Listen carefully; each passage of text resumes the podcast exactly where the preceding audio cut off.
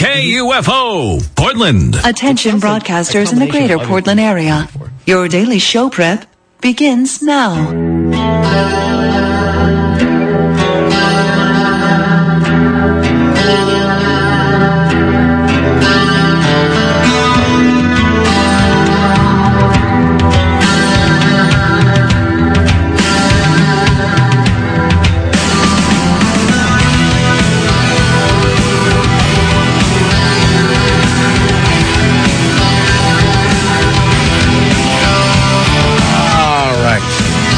Uh, one minute and 15 seconds after the hour of five, and this the month of October in the year of our Lord 2009. Thank you for coming along and making it part of your listening day. We are live from the plushly appointed yet not overly ostentatious studios of Rock 101, KUFO in beautiful downtown Portland, Oregon. Thank you for uh, coming along.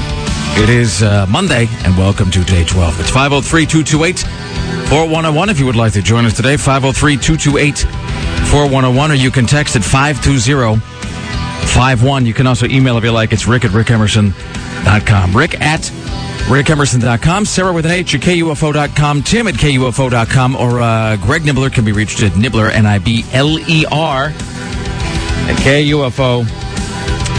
Coming up later on today, here's the name I never get tired of saying. It's got a pleasing linguistic feel to it. Dr. Sanjay Gupta will be here at uh, 7 o'clock today.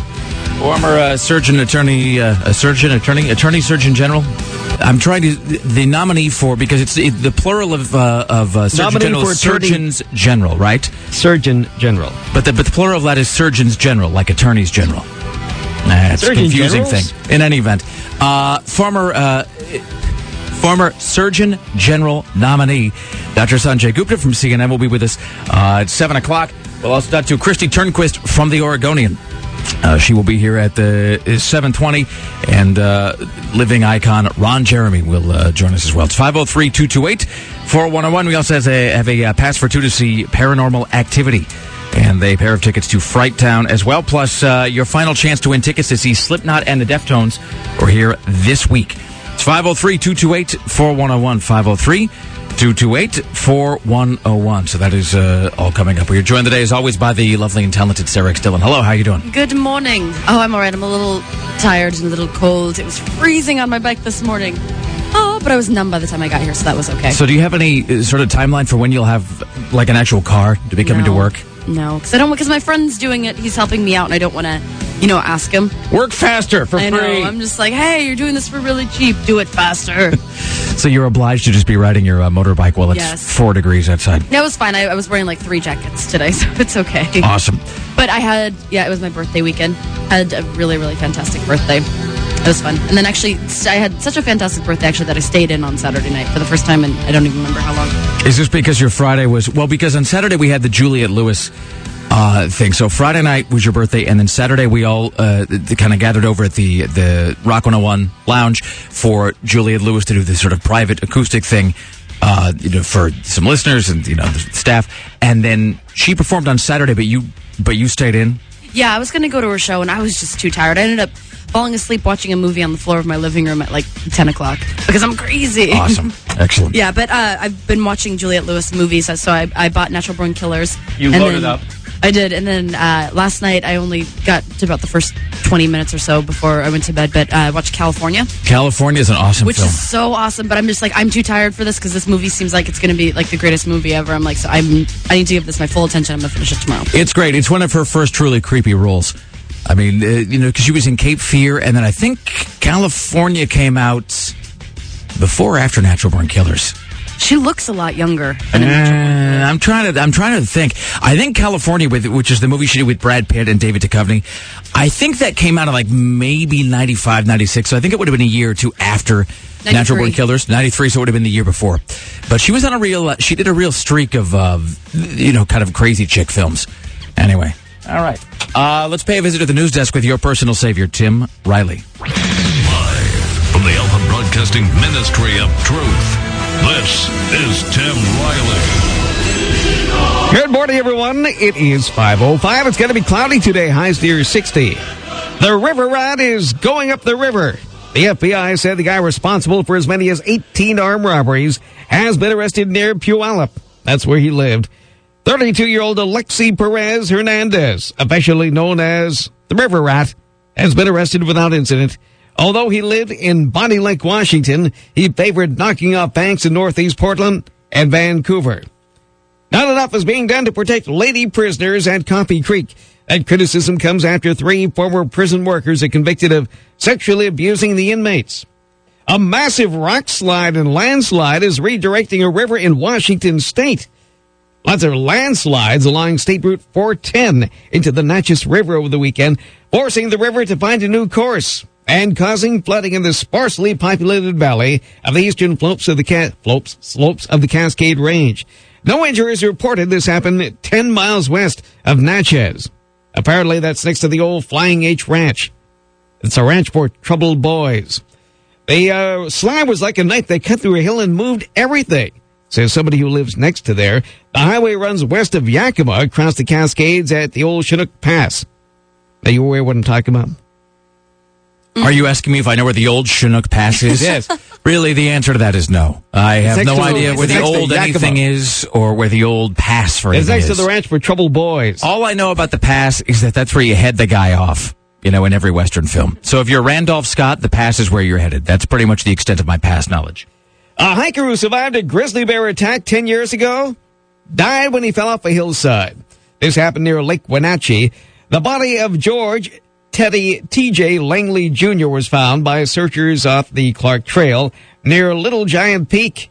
He was hiking a rocky terrain about 8,600 feet and fell about 300 feet. He left for a hiking trip Tuesday night, never returned. The family reported him missing Thursday morning. More than 40 people spent all day Saturday searching for the 42 year old. He's an experienced backcountry hiker.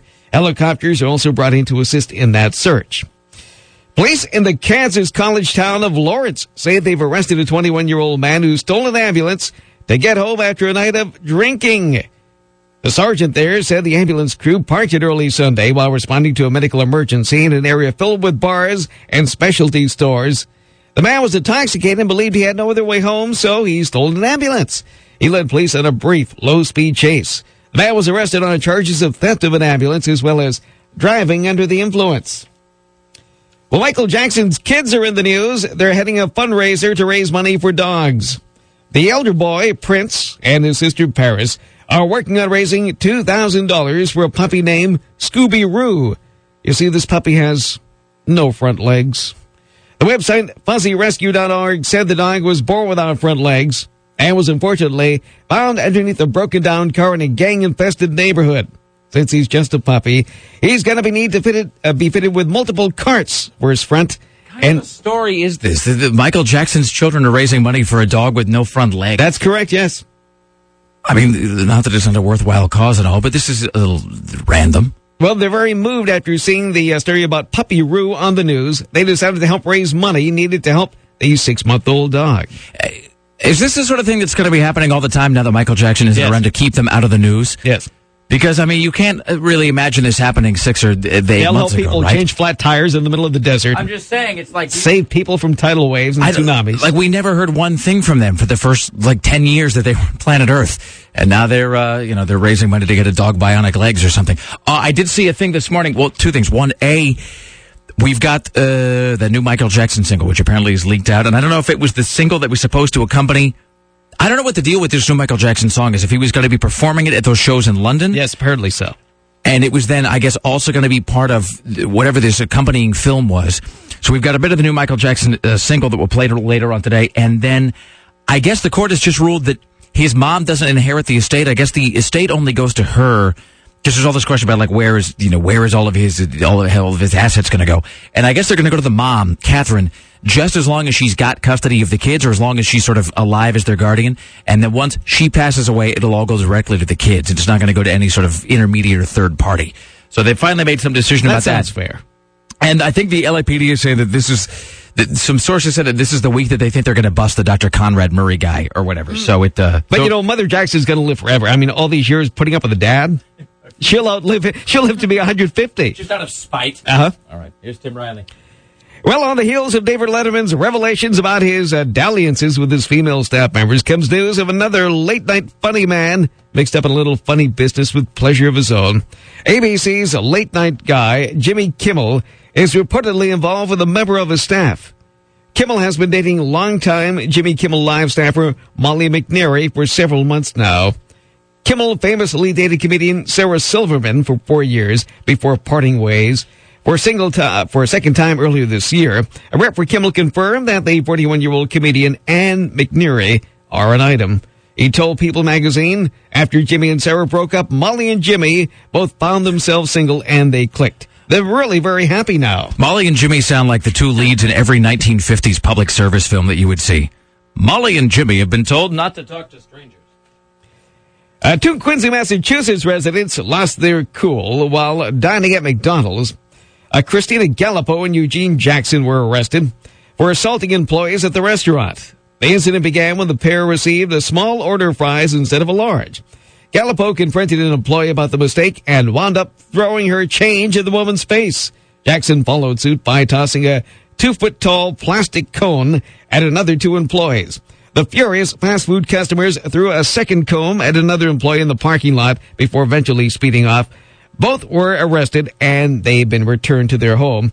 Jackson has been charged with two counts of assault and battery with a dangerous weapon and giving false information to an officer.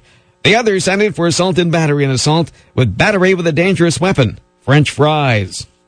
Uh, on the way, we have a radio correspondent James Roope coming up later on this morning. Kristi Turnquist from the Oregonian will be here. We'll talk about the uh, weekend box office. Dr. Sanjay Gupta will join us at uh, 7 o'clock. And living legend Ron Jeremy, ladies and gentlemen, plus your shot at a pair of tickets to see Paranormal Activity and your final shot at Slipknot and Deftones tickets. Uh, they are going to be here, I believe, uh, tomorrow. The Rick Emerson Show. Stay there. Rick Emerson Show on Rock 101 KUFO. The Rick Emerson Show returns And I have magic genitals. on Rock 101 KUFO.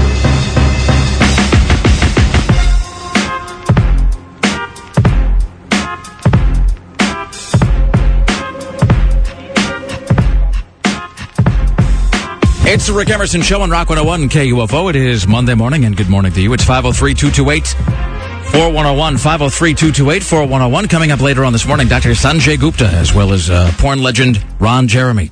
We've also got a copy of the book, The Simpsons, an uncensored, unauthorized history uh, that I actually got a chance to look through this weekend, which is awesome. So we'll be giving that away at some point. And your final chance to win a pair of tickets to Slipknot and the Deftones, which is tomorrow, ladies and uh, gentle folk. Let's see what else is coming up. We will reveal which member of the Rick Emerson Show extended family has been stricken with swine flu. It's 503 228 4101. You can also text if you like at 52051. Any guesses? Anybody? It is not David. Family? It is not David Walker. Well, in other words, it's nobody who's who's he. It's, you know, it's none of the four of us, I should say, to allay everyone's fears. It is no one. Um, it is no one who works in this studio now or at another time in the day. In other words, it's not like Cord or Bobby or somebody. Is so, it someone who we have on as a recurring guest? um, yes, it is someone who. Uh, it is someone who I would say is. Uh, it could be called regular. Can we guess now? Uh, if you would like, I won't reveal it quite yet, but I and I will say for the record, it's not. It is not David Walker. David Walker did have the swine flu earlier this year, so he is the first. This person is the second member of the Rick Emerson Show extended family to be stricken with the uh, the porcine plague. Don Taylor. Is that your guess? Mm-hmm. Tim, I would say Don Taylor. don't take any offense at that, Don. We're not saying you're a filthy person who's covered in germs and sores.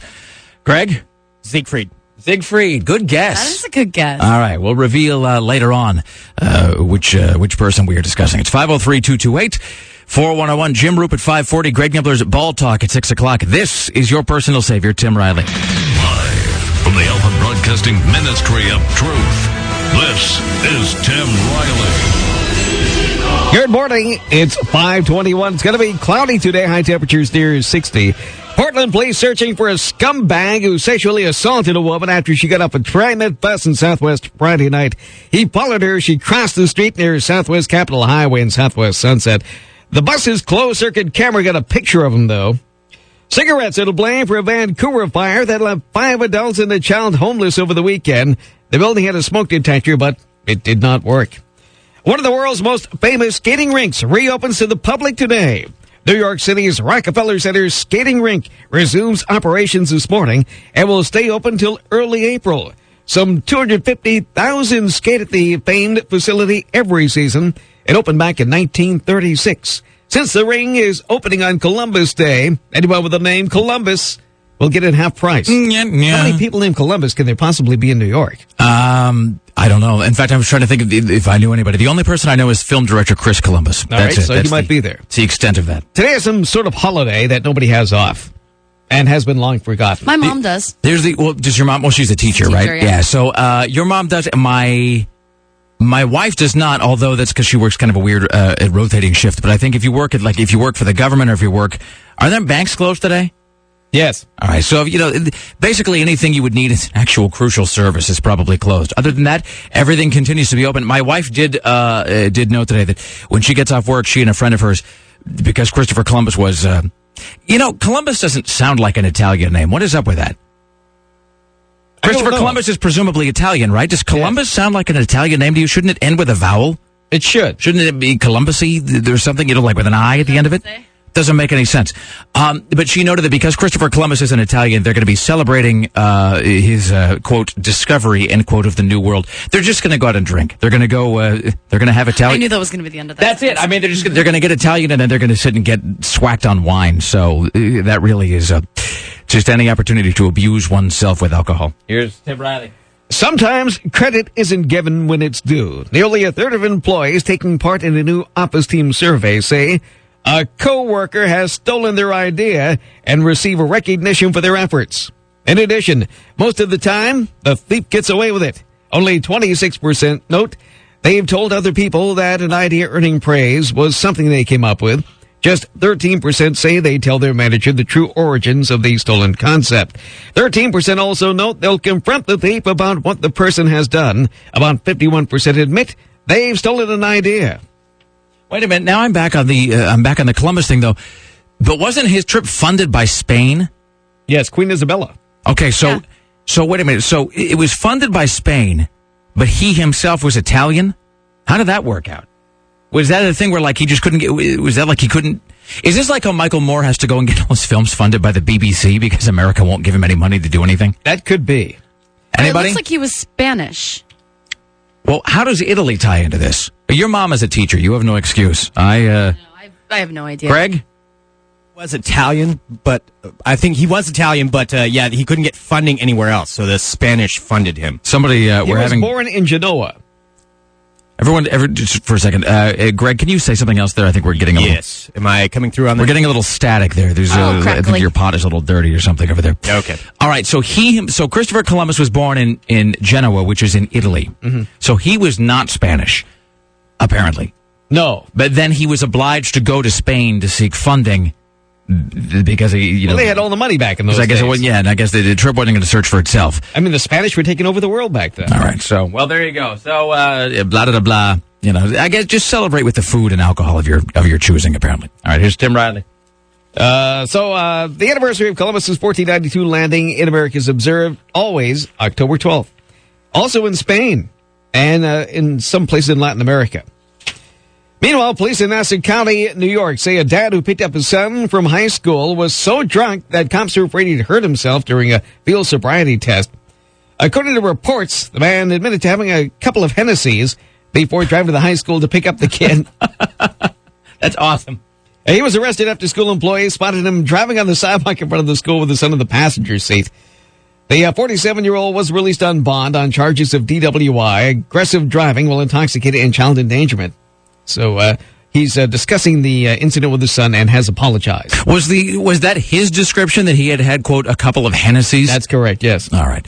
Uh, this email says about swine flu. I suspect it's Peter Carlin, says the email, because, you know, he Oh. has karma coming for that heart full of hate and all. I didn't even think of Peter Carlin. Later on this morning, Perhaps we will, uh, we will reveal about whom we are speaking. Here's Tim Riley. California Institute of Pennsylvania students. What kind of a name is this? Oh, this is from California, Pennsylvania. This is like trying to figure out the attorneys general, surgeons general This general really thing. is. By the way, I clarified during the break the plural of surgeon. The plural. If you have more than one surgeon general, it is in And fact you can't. It is in fact surgeons general. That's a good question, but you, can- you can't have more than one. So why would that? e- Why would there even exist a rule for that? I don't know. It's hmm. foolish and a waste of everyone's time. Makes no sense. I'll quit discussing it now. So there's a place in Pennsylvania called California, and they have a university. Therefore, it's called California University of Pennsylvania. Is this like how Baja California is in Mexico? Yes. Okay. So California University of Pennsylvania students received an unusual. Why is this so funny? I'm, I'm sorry. Wow. I try not to snort right into the mic like that, but sometimes it just can't be helped. And I'm sorry, supposed Tim. Where? this with a straight face? This is. Do they have a Pennsylvania University of California? I don't really know. Well, they do have. They do have a University of Phoenix at Tanasbourne. So this is the this is a a university in Pennsylvania. called California University Why is it called California University? Because it's a- in California, Pennsylvania. so there is okay. So now it, it makes more sense than it did. So this is like how there's a Paris, Texas. There's a California, Pennsylvania. And this is the first time we've heard of it. It ju- this That's is- why it's so funny. It just seems silly. Like they they couldn't have run out of names. I mean, there's no reason to be doing that. Mm-hmm. It seems like you ought to try to u- use all the existing words before you begin duplicating yourself. Okay. So, students at this university have received an unusual health alert. University of California of Pennsylvania students uh, have fallen ill after smoking marijuana laced with jimson weed. According to health administrators, symptoms include incoherent speech, rapid heartbeat, and intense hallucinations. Anyone who experiences these symptoms is told to call 911. Are you sure that the members of the Rick Emerson Showcast and crew haven't been dosed with Jimson weed this morning? I don't think so. We're not members of the student body of the California University of Pennsylvania. I'm just impressed that you can manage to get that uh, that whole uh, uh, set of words out correctly every time. Well, the trick is not to care. Well, I've mastered that long ago. Isn't Jimson Weed that thing that Marty Robbins always used to sing about? Who was it? The, the, there's some country song. That's the only place I know Jimson Weed from. I've never heard that word. There was I only heard him sing about El Paso. Nah, that's and the white sport coat and the uh, pink carnation. There's some uh, country song. It's like a Hank a Hank Williams Senior song or something where he talks about the talks about the, the roaming the prairie where the mighty Jimson weed grows, which I guess is sort of like a. I always assumed it was just like a cactus, but I think it's some sort of weird hallucinogenic mescaline type uh, type plant. Here's uh, That'll be a good conversation for our friends next door. Maybe they know. go ask the couple folks what they know about hallucinogenic plants in the desert. Uh, Pope Benedict has named some brand new saints because we're running out of them. Uh, the new saints are Dominican friar Francisco Coll Guitart, who preached in Spain in the 1800s. Then another Spaniard. We're talking a lot about Spanish people today, probably because it's Columbus Day. Then the, the other new uh, saint is Raphael Anais Baron, who was a Trappist monk. Then we have a French woman, a French saint. She's named, uh, her name is Jeanne Jugan, also known as Marie de Leclerc. She is Satan for her work with the poor and elderly, but she died in 1879. And uh, one more, Zygmunt Wolinski, who was the Archbishop of uh, Poland when he rebelled against Russia in 1863. Then he was sent to Siberia, and hate, he died. I hate to the end. I hate to keep returning to this issue, but if Christopher Columbus is Italian, why did you say earlier? Why did the story say that they were celebrating Columbus Day in Spain, but not presumably in Italy? yeah, Or do we know the answer to that? it doesn't mention Italy at all. All right. Well, this is very. This is is this one of those things that that, that cannot be known? Uh, that we're just going to. Oh, it will be known. We will figure it We're out. just going to sit and work ourselves into some sort of weird ignorant circle about this. All right, it's 503-228-4101. Coming up later on in the program, we will talk to uh, CNN radio correspondent James Roope. We've also got Dr. Sanjay Gupta coming up later on this morning at 7 o'clock. Uh, porn legend Ron Jeremy and your shot at winning a pair of tickets to see Slipknot and the Deftones will be here tomorrow night. You stay there. We are live from beautiful downtown Portland. The Rick Emerson Show on Rock 101. KUFO. Rick Emerson Show returns. This is Rock 101 KUFO.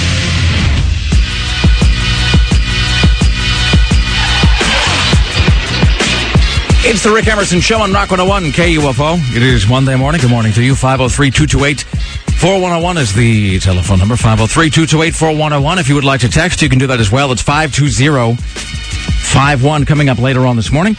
Dr. Sanjay Gupta from uh, CNN and uh, living legend Ron Jeremy will be joining us as well. Plus your shot at winning a pair of tickets to Slipknot and the uh, Deftones. It's 503-228-4101. Were you just talking about Leif Erikson during the break? Yeah, I had no idea that was the first person that found America. Yeah, so we were uh, noting that Vikings never really Vikings are uh, sort of an overlooked uh, part of the uh, the human experience.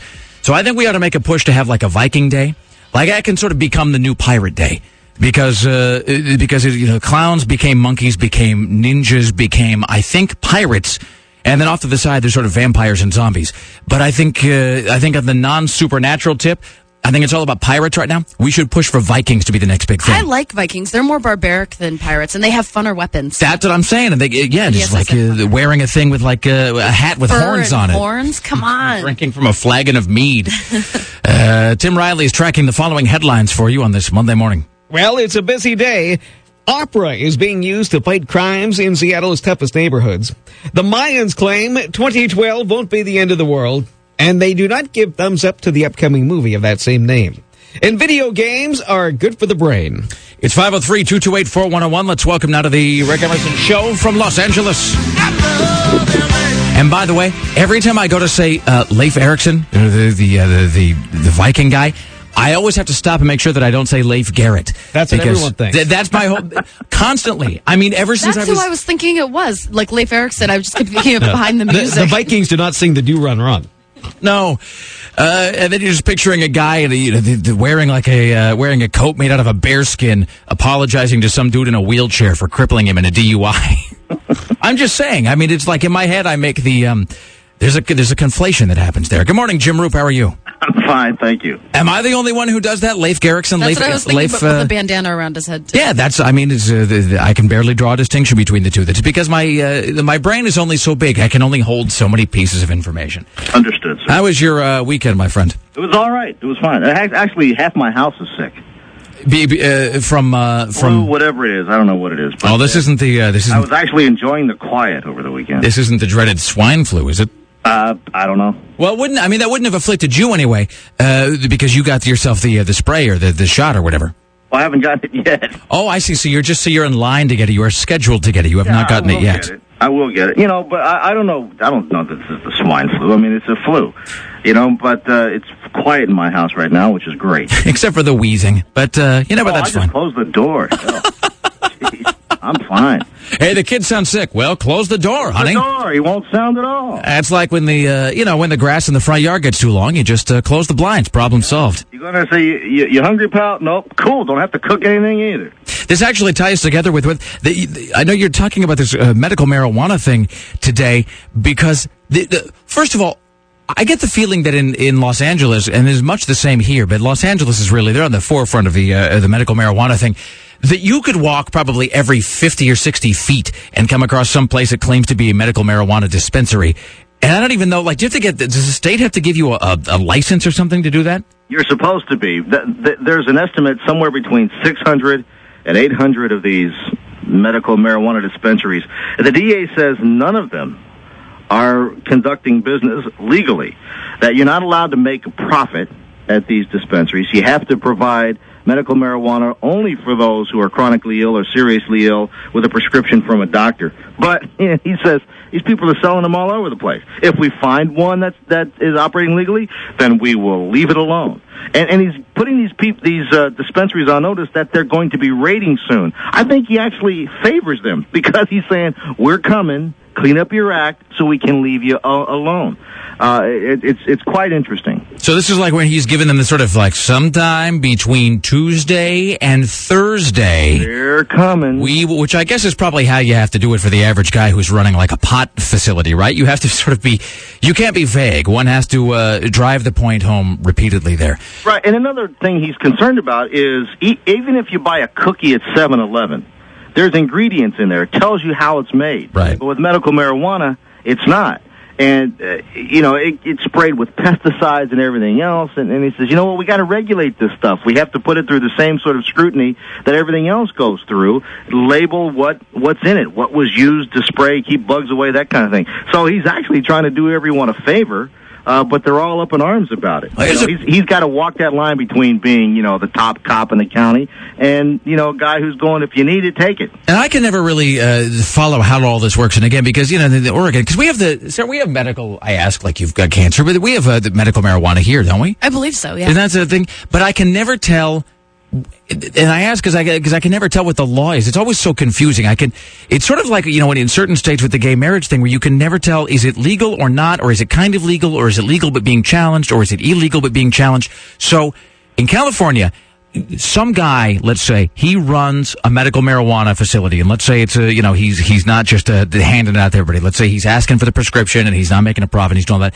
So the guy who's actually running the medical marijuana shop, where does that guy get his pot? That they don't know. So it just magically. So if you're some guy who's He just obviously cultivates it. He obviously grows it. He it, that the the um, the license to operate must include a license to cultivate.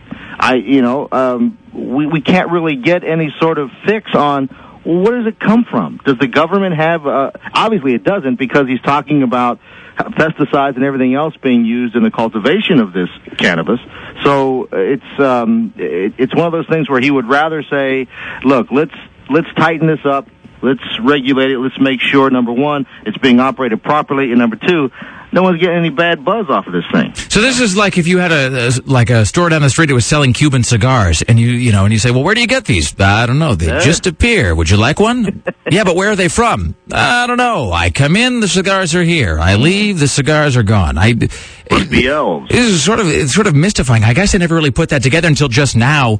That there's this whole like missing uh, series of events in this sequence from A to Z of making this stuff uh, available to the public. So when so uh, when the DA says like, look, we're going to come in and, and crack down, is that just to keep the federal authorities from coming in and sort of kicking in the doors and, and, Well, I- and ruining the I- I party? you know, we asked that question too last week at the news conference. It, you know, I, in, in being vague, and you know how authorities are.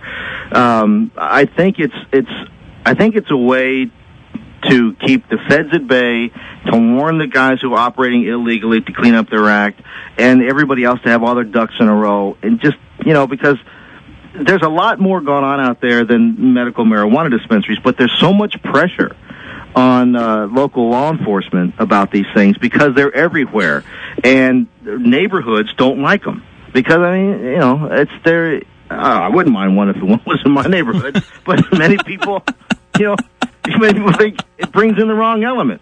Well, maybe if you went in there once in a while, you would appreciate the people that are in there. It's only a. Uh, you know, it's uh sort of like it's it's only the wrong element until uh, Nobody, you know. nobody convenience stores until they realize the convenience of having one 20 minutes away or 20 uh, a, a, a two minute walk from their front door. I think I understand. I think I'm picking up what you're laying down, Jim. That's It all is- I'm saying. It is only the uh, wrong element until you open the doors of perception and free your mind. Thank you, my friend. All right, there you go. Awesome. All right, uh, Springfield playing in the background. What's wrong with that? that's that's what I'm talking about right there. All right, on that note, sir, have a uh, fantastic and mellow day, won't you, please? you know, you gonna go. go make some brownies. It's Jim Roope, ladies and gentlemen, CNN radio correspondent and professional broadcaster, Jim Roope. That's awesome.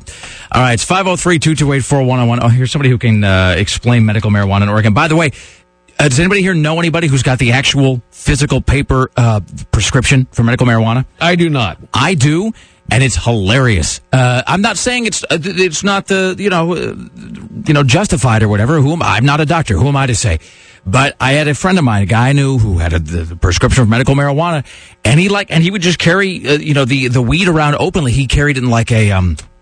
I don't know. It was like a, like one of those little like um sort of tan orange kind of pill bottles, and uh, he would just keep it in his pocket. And I remember one time, I, like he had it out in public, and he was like, I don't know. I guess he was checking to see how much he had left, and I was like, Bob, what are you doing? You you got to put that away, man. And he's like, No, no, no. I got a prescription, and just like this, he just pulled it out of his pocket, and you got the feeling he just kept it with him all the time. Oh yeah. And I said, "What's up for?" And he goes, uh, "I've got uh, asthma or stress or something." That's exactly how he put it. He said, "I've got asthma or stress or something." And I looked at it, and it was it was a thing from his doctor. It was the, the fabled doctor's note saying, "Like, here you go, go uh, go load up." Let's see. Um, I uh, you're on the Rick Emerson show. How can I help you this morning? Um, yes, the medical marijuana, Yes. the facilities, and even private sale patients. Um, a lot of patients don't go to the facilities. They actually have authorization to give out cards to have people grow it for them. Now, when you say facility, are you talking about because hospitals don't? When you say facility, you mean like some guy's store? Kind of, yeah, like the dispensaries. Right, because it's like because you because hospitals won't uh, they won't give it out, so that has to be just some some dude running an operation somewhere. Right, and these operations, 95% of them, I would say, are illegal, but they can have cards. They're very strict about the numbers. You're only allowed to have so many buds, uh, plants, full-grown plants. You're only allowed to harvest so much out of them. Anything extra has to be destroyed, which nine times out of ten it's not. Wait, so like, so if I go to the doctor, the doctor then gives me a whatever, like a card or a prescription or something. And by the way, I should note that the guy I was talking about actually wasn't from here; he was from California, and I don't how that. So I, maybe they do it differently here. But so I go to the doctor and I say I've got uh, stress and uh, I'm all. Uh, I've got agita and I've got all these Allman Brothers records and they're just not interesting enough. And the doctor gives me like what a card and then I and then I do what with that? I'm so confused. Like if the doctor, like if I went to the doctor today, I'm supposed to have this MRI for my uh, my foot thing, which I think is going to happen next week. But let's say I go to the doctor for my MRI, and he goes, "Well, you've got, uh, you know, you got, uh, uh, you know." I don't know. You, you've got the, a small gremlin living in, in in your stomach, and that's what's causing all your problems. And I say, "What do I do about that?" And he says, "You might consider medical marijuana." He gives me the card. I leave the hospital. I walk out into the street, and I go, "Where?" That I honestly have no idea. This is so confusing. Seems like we ought to be able to, uh, you know, have like some sort of a flow chart or something. Yeah, well, a friend of mine has a lot of very serious medical conditions. Like she can't, she can't eat. She has a form of stomach cancer, and she has like 12% usage of her heart, and she's got diabetes. So anytime she eats, she throws it back up. She has to smoke in order to be able to get the appetite to eat, and then smoke again to keep it down. So she has her uh, mother grow it for her, and she got she had to get her mother a card so her mother could legally grow it for her. This is also very confusing. All right. Oh, it is, and it's so it's they're very tight about it. If they catch you with even one plant over, you can go to jail for five years. Really? And that's right here, and that's in Oregon. Yes, Excellent. All right. Thank you, Christina. thank you. that is uh, Christina there. Offering to uh, clarify that for us. All right. It's still so very puzzling. It's 503 228 uh, 4101. 503 228 4101. Coming up at the top of the hour, Greg Nibler's Ball Talk. Uh, later on this morning, we will talk to Dr. Sanjay Gupta from CNN and your shot at winning a copy of the book, The Simpsons, an uncensored, unauthorized biography, plus our interview with porn star Ron Jeremy. Stay there. The Rick Emerson Show continues next, live from downtown Portland, Oregon. This is the Rick Emerson Show on Rock 101 KUFO. KUFO. Portland.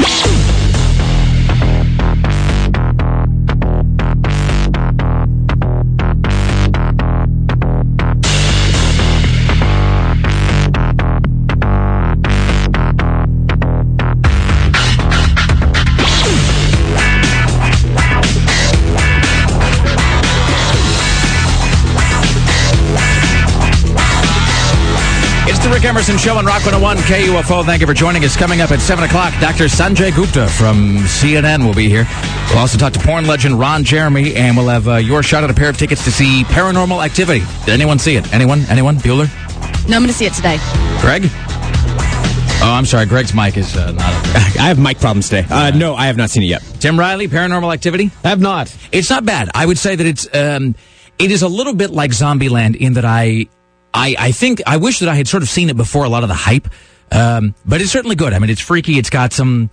I would say it's got some disturbing sequences. Uh, it's got some. It's got some moments that'll give you the creeps. That you you think back on. You kind of you know, if you were watching it like at home on your couch in the middle of the day with the with the windows open and the sun shining, it would probably not be nearly as freaky. You see it in a theater, uh, you know, doesn't matter what time of day. but You see it in a dark room with a bunch of other people, it'll it'll weird you out. I mean, it'll uh, it'll it'll mess you up for a while. But it's a, I give it a uh, I give it a thumbs up. I mean, it's just you know it's just interesting to see a movie that does something sort of different than, than every other horror film out there. So um, anyway, I will not I won't say anything else about it. I won't uh, I won't ruin it. But you really ought to uh, check it out if you get a chance. It's 503-228-4101. Also uh, later on today we will do a recap of TV last night, including but not limited to uh, the new episode of Dexter, including an increasingly creepy John Lithgow and uh, Californication Plus Mad Men. Uh, we've got ball talk from Greg Nibler coming up here in just a moment. Tim Riley is tracking the following headlines on your Monday morning. Well, I hear from reliable sources that property taxes in Multnomah County and Clackamas County will go up 6%. That's 6%. Even though property, property values keep dropping. Kids don't educate themselves, Tim. That's true. And uh, miraculously, police just happened to pull over a random car on Northeast 82nd and find cocaine. And then the driver runs away and he's found hidden under a car. And Roman Polanski is reportedly depressed. All right, then. It's 503 228 4101. 503 228 4101. Hi, Rick Emerson Show. Who's this? This is Bob. Hey, Bob, what's up? How you doing? I'm Dandy. How can I help you, sir? Well, that lady didn't know what she was talking about. This is uh, the actual- previous caller about medical marijuana. Yes, I am. Awesome. Yes. How, you go to the what- doctor. Yeah. What? What? What? What's that, sir? You go to the doctor and you say, eh, "I got gout." You know what gout is? Yes. Yes, I do. and he'll give you a prescription or not a prescription, an actual legal card.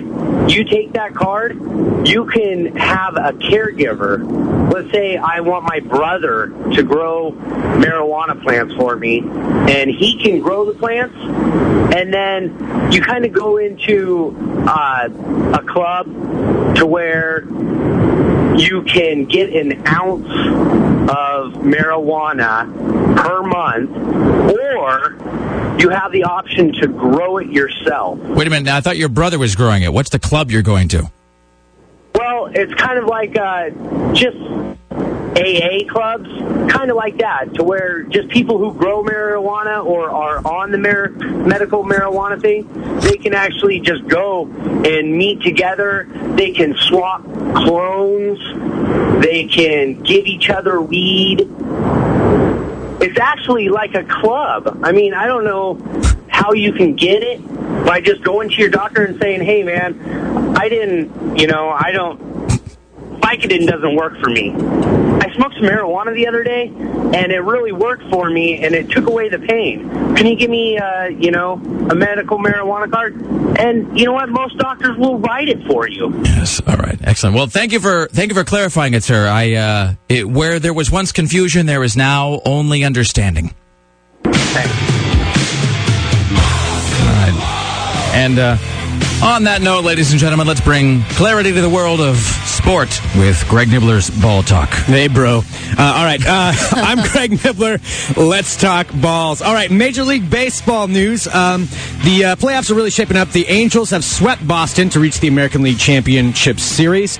Uh, the Yankees knocked off the Twins, so it's going to be the Yankees and Angels in the American League. The Dodgers swept the Cardinals and are awaiting the winner of the Phillies Rockies, which means we're dangerously close to an all LA World Series, which cannot happen. And uh, unfortunately, it's uh, the Angels against the Yankees, which means neither one of those really should be going. So we really have to root for the Phillies and Rockies. So everybody root for that so we don't have all LA or LA New York. Um, big time catcher Yadier Molina of the St. Louis Cardinals is going to be going to court. He is being sued by Signer Sports Marketing for allegedly taking $90,660 to do autographs and then just not showing up, which uh, usually doesn't work out too good. He's being sued for uh, damages in excess of $175,000. Wow. Yeah, that'd be nice to get paid to do autograph sessions like that. Um, in uh, NASCAR, of all things, we normally don't cover too much NASCAR here on Ball Talk, but uh, singer Jesse McCartney kind of screwed up the national anthem at the Pepsi 500. We've got we've got an audio clip of this. Oh, say, can you see by the dawn's early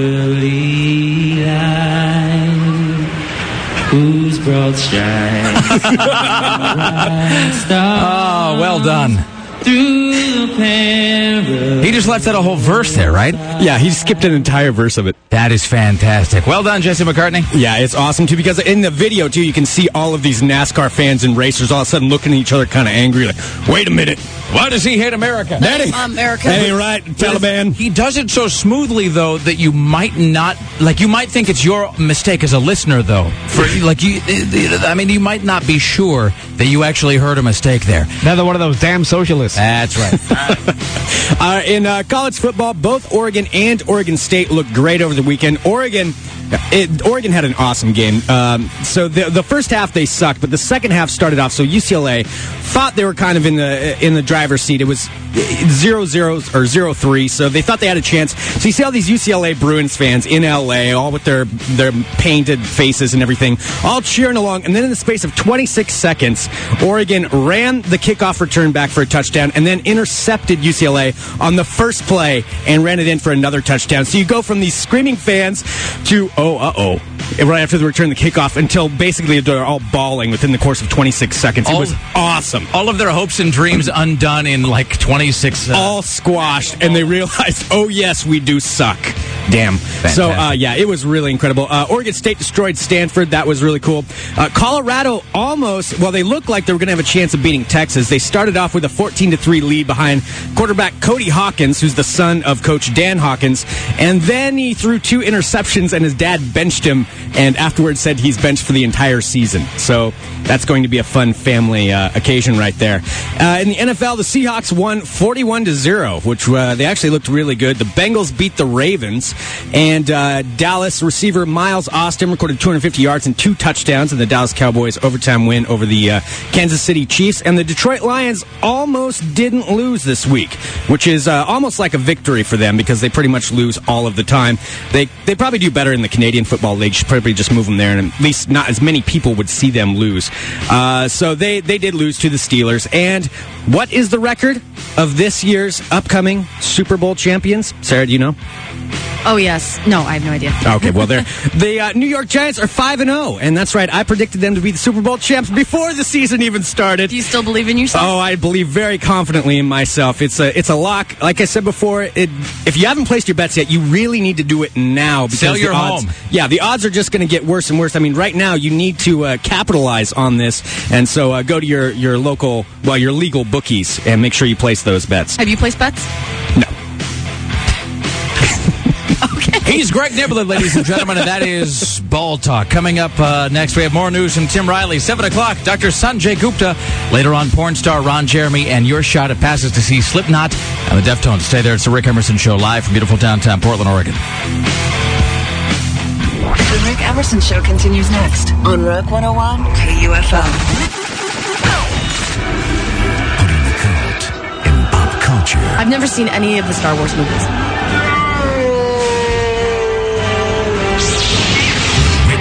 Show returns. This is Rock 101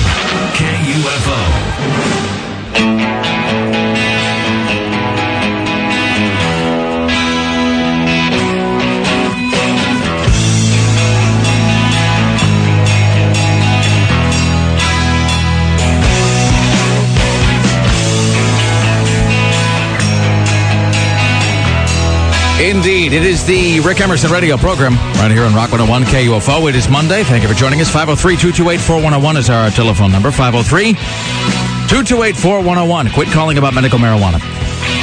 If you have a text message, you can get that to us at 52051, or you can email if you like. It's rick at rickemerson.com. Rick at rickemerson.com. You can also email uh, Sarah Dillon. It's Sarah with an H at KUFO.com. Perhaps wish her a uh, late birthday salutation. By the way, it, I did order you a gift. It has not yet arrived. That's okay. I know that you have. I'm just saying, it's, I'm, it's I'm very route. appreciative. It'll, uh, it'll get here at some point. And you came to my birthday party. I That's stayed for like much longer than I anticipated. I, uh, you you know, were being all like social and crap. It was amazing. It's not like it was a job. It wasn't a chore. I'm just, uh, you know, the, the, the, I am typically now uh, sort of an early to bed kind of a guy, and plus, I don't necessarily function well in some social social settings. But uh, but I was at your party on Friday, and I did, and incidentally. I was the guinea pig. I took the first bite out of the ass cake uh, that was there. Oh. There was uh, Sarah's friend Kelsey for her birthday. Sarah uh, was given a cake, a birthday cake that was shaped like an ass. It was a butt cake. and there's it was no delicious, I have to say. but and there's no uh, there's no other way to put this. It was um it was not a covered ass. It was uh it was an unclothed ass that the cake was shaped like, And I gave you the best part. and uh it was uh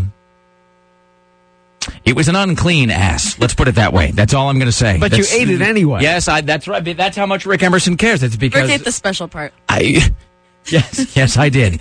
Um, uh, that you know, but that's uh, what better way to demonstrate one's affection than uh, yes, I will take the, the most foul part of the ass cake. Uh, I was not expecting that, I have to tell you. the the cake shaped like an ass. I would really not expect that I'd get a cake shaped like an ass. No, uh, Kelsey said that her uh, backup plan, if if she hadn't been able to sort of get the ass mold to work correctly, her backup plan was to make a cake that looked like um, Another part? It was going to look like male junk, uh, but just the uh, just the just just the just the beans, not the frank. Oh, wow. Anywho, it's 503-228-4101. This is Tim Riley at the news desk. Live from the Alpha Broadcasting Ministry of Truth. This is Tim Riley. Good morning. It is 625. It's going to be cloudy today. Highest near is 60. Property taxes are going up. Now, if you're in a place in Multnomah or Clackamas County, you got to see an increase of 6% on your bill, and it's due in the mail anytime now. Of course, tax day is November 15th. Property taxes going up. I'm glad that that's coupled with a raise in everyone's property values, Tim. You would think so, wouldn't you? Yeah, yes, you would. Yes, you would. And other news. It's the long bitter pause there that really sells it. The is there so property taxes are going up six percent. Is that and here's a dumb question.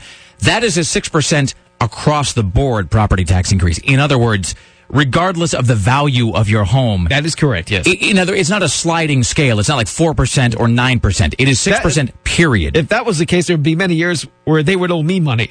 this, but is this is uh, this is a six percent then because then theoretically if your house is worth more you, that six percent is a larger chunk of it and you know if it's whatever um, but of course no one's house is worth more And that's Multnomah County. I still don't know what's going to happen in Washington County where I live. That's another property tax for all you people out there. Meanwhile, Portland police have arrested a man for carrying large amounts of cocaine driving down Southeast 82nd. How did they ever find this guy? Well, apparently they're stopping people at random and happen to find him. Uh, they saw this guy with a gun as he ran away from the car when they stopped him. And then they found him later hiding under a car. that is he's hiding under a car after With running gun. from a car with a gun that's awesome he didn't even think to throw the gun somewhere Jesus God Almighty Well, he probably thought he needed to get out of the neighborhood. but I mean don't They you can be a bit pricey. And don't you get the sense that you could just uh, you could uh, make a ton of money just creating some sort of a foolproof, fail-safe way to dispose of your weed or your cocaine or whatever once the man pulls you over? I mean, why? Look, why Aren't there so many places to hide in that area anyway? Like, it's kind of a shame on him that he are you talking about in the car or when once he gets out of the car? when, once he got out of the car and was on foot. I mean, Oh, on 82nd? Seriously, what's one more guy with a gun on 82nd? Seriously, how how difficult could it be to blend in on a street where every third person is a felon? Um, secondly, this business of him, you know, they stop him and he he gets out of the car. He doesn't even wait. He doesn't even wait to see if they're going to try to bust him. He just runs immediately, thus guaranteeing pursuit. So there's that. Also, uh, you know, as uh, as Jay Z said, uh, you know, my um, what does he say? My uh, my car is uh, locked, and so is the trunk in the back, or something. Anyway, the point is, the man I'm not can't do- familiar with the quotes of Jay. he's Jay going to need a warrant. warrant for that. He can't just be like searching the car unless they've got some probable cause. So uh, I realize that the average dealer or you know, the coke fiend or something just isn't that bright or probably not in their right frame of mind. But you don't necessarily. I, I'm not trying to give uh, tips to felons, but you don't necessarily need to be sprinting from the heat the minute they pull you over. Also, this. I'm just going to give this idea away because I don't really have the capital resources or the time to do this. Why can't there be a reality show, Cops of 82nd? The, I, mean, I mean, really, you know, we have a reality show, and it's called um, it's called Look Who's Been Busted. The new issue, of which is on uh, is on Plaid Pantry I didn't counters get mine everywhere. This weekend because my parents were in town. I got mine this morning. Picked up this morning. Look who's been busted. Uh, you want to pick this up yourself because uh, tomorrow we're going to be playing a brand new game with this. I got to put it over. Fantastic. oh, is that the one that we had talked about last week? Yes, God, we're going to be. Uh, everybody ought to be picking up a, uh copy of Look Who's Been Busted because uh, tomorrow we're going to uh, gonna be doing something special with that. But what was my point? Oh, so uh, I, it's not like I'm trying to make life easier uh, for people who are dealing poison to children, but because I can't do anything with this idea, I'm just going to give this away because this is how much Rick Emerson cares. Somebody ought to just create, I mean, for whatever purpose, a car that has in the, like, you know, where that little junk box is between the front seat, uh, you know, between the passenger seat and the driver's seat, or maybe out on the back or in the uh, glove box or something. There ought to be a little mobile incinerator. You know what I mean? Either the man pulls you over, you know, you open it up, put it in, gone. That's it. Uh, and it wouldn't be a constantly going fire. It would just be, a, you know, the fire just burns long enough in some sort of a fireproof container or fireproof cylinder. It just burns long enough to burn your drugs. That is a fantastic idea. Yes, it is, Sarah. And I've been holding that idea in my back pocket for a long time, thinking I would make it and then sell it to uh, some of our more nefarious citizens once the whole radio thing didn't work out. But, you know, I've decided that uh, I'm just not going to have, you know, at this point, I don't have time to pursue that. So there you go. Wow, that's genius. Never let it be said that Rick Emerson only helps one section of society. That's an idea just for drug dealers. A mobile incinerator in your car, burn your drugs before the cop can get up there. There you go. I like it. You know, it's uh, we try to help everybody here. On a totally unrelated note, it's 6:20 29 a.m. This time check delivered to you by Cooney BMW's 29-minute fast and free service. Performance has an address. Cooney BMW. That's in no way related to anything I was just talking about. At the news desk, it's Tim Riley. So a guy's uh, playing golf at a golf course in South Carolina and hits his ball into a pond, reaches in to retrieve the ball, and an alligator bites his arm off. Workers uh, ended up killing the alligator, retrieved the arm, but the ball has still not been found. By the way, somebody says that Cops is currently being filmed in Portland. Is that true? Well, it has been, yeah. Do we know? Well, they, they went to the uh, the wrong place a couple of weeks ago. I remember they used to film at that McDonald's downtown. I on remember um, somebody hit the vehicle that was carrying the cops head on. no, I had no idea. I don't I know- I read remember it. anything about this. No, You just you just weren't listening. I thought maybe when you said cops, like you just meant like cops, not like not cops with a capital C. In other words, not the show. I thought you were perhaps just referring to police. No, cops. So the actual does the actual show Cops film here like all the time? Not all the time. Hmm. It used to a lot. I remember seeing specific episodes when that McDonald's was open downtown, All right. like kind of up the street from Dante's, and there used to be like shootings and stuff there all the time. I don't remember what McDonald's you're talking about. The one on It's the Burnside? one- yeah, it's on the right hand side. It's right next to that uh, like cabaret strip. Oh no, no, that, that's Burger King. I Oh, think Burger King. That's what I'm That was a thinking of. Burger. there I was a McDonald's next to a car wash. Man, can I just tell you the one of the only times in uh, in Portland I've ever uh, nearly gotten my ass beaten was at that Burger King, which is now closed. Don't get me wrong; it's a fine establishment and all. I uh, I quite enjoy their fries. For those who like a beating But I- for their fries. That's having it your way. I don't think it was going to be my way. I think it was by definition going to be anyway, but mine. Is that on the value meal? it's Awesome. Um, no, I was Go standing. big. Get a beating. 99 cents more. I was I was standing in line, uh, uh, just uh, waiting. to- Unarmed. waiting to buy. Really unarmed, and as they say, minding my own business. Just waiting to buy the, whatever, and it was I don't know around nine o'clock, and I think I was going to a show at Dante's or the, Roseland or something, I don't know, and I I couldn't find. I, I just need. I was thirsty or whatever, and so I just went in to get a coke, and I'm standing in line behind some guy who was ordering like whatever at the cash register, and um, apparently I was standing a little too close for comfort. I was standing closer than he thought I ought to be. And he turned around and he stared at me and first implied that I had carnal relations with my mother. And then after doing so, inquired as to whether my proximity to him in terms of personal space was an indication on my behalf that I wished to engage in sexual relations with him, or if by standing in said proximity, if I was expecting him to perhaps perform, Perform? some sort of an intimate act on me. Because So the choices are were you to initiate it or was he? I think he was inquiring as to whether I was expecting him to do that, and if that's why I was standing so close to him. Would either choice be to his liking? I don't believe so, Tim. I think that he would not be in favor of uh, of either of those scenarios, and he implied that both with body language and uh, and with the uh, with the statement that he would in fact beat my ass if I did not step back. Why did he think that this would transpire at a Burger King line? I don't know. Of all Um, places. I think he was. Uh, I think he was anticipating it was in fact he and I who might be expected to get busy in a Burger King bathroom, but I'm not entirely sure about that. Let's do one more and then we'll break, huh? Here's Tim Riley. Well, then there were the teenagers who managed to survive a 100 foot plunge off a cliff at Porter Ranch, which is a posh suburb of LA, after they decided to take the keys to dad's Porsche. The crash happened at 1:44 yesterday afternoon. A 15-year-old took the keys to dad's Porsche and went for a joyride with his 12-year-old cousin. Lost control after going much too fast, and they drove off a cliff. The boys had to climb out of the vehicle. They're both at Children's Hospital this morning. I like how it's still considered a joyride, though. Yeah. Uh, it's 503 228 4101.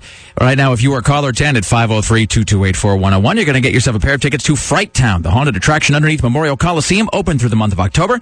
Get your fright on, as they say, with the whole city block of screams and shock. Is something for everybody who loves a good haunted house.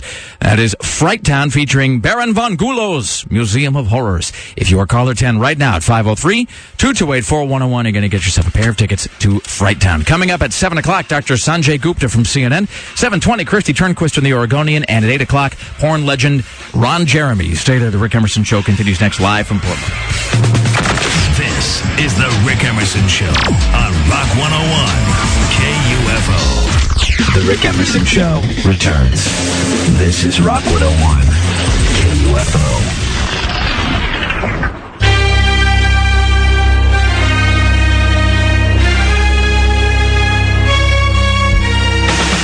This is the sort of text message I like. It's sort of like the helping me with one hand, hitting me with the other. It just says, about that guy in 82nd. Waving a gun is probable cause. Dumbass. All right. Thank you, sir. It's 503 228 4101. 503 228 4101. If you'd like, you can uh, text as well. It's 520- 51 520 All right, so today's Columbus Day.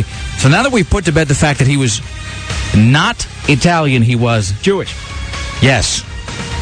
And was funded by Queen Isabella Esmeralda. Is- Isabella. Who's Esmeralda? Oh, that's the chick from Hunchback of Notre Dame. um, so he was funded by funded by uh, uh, Spain.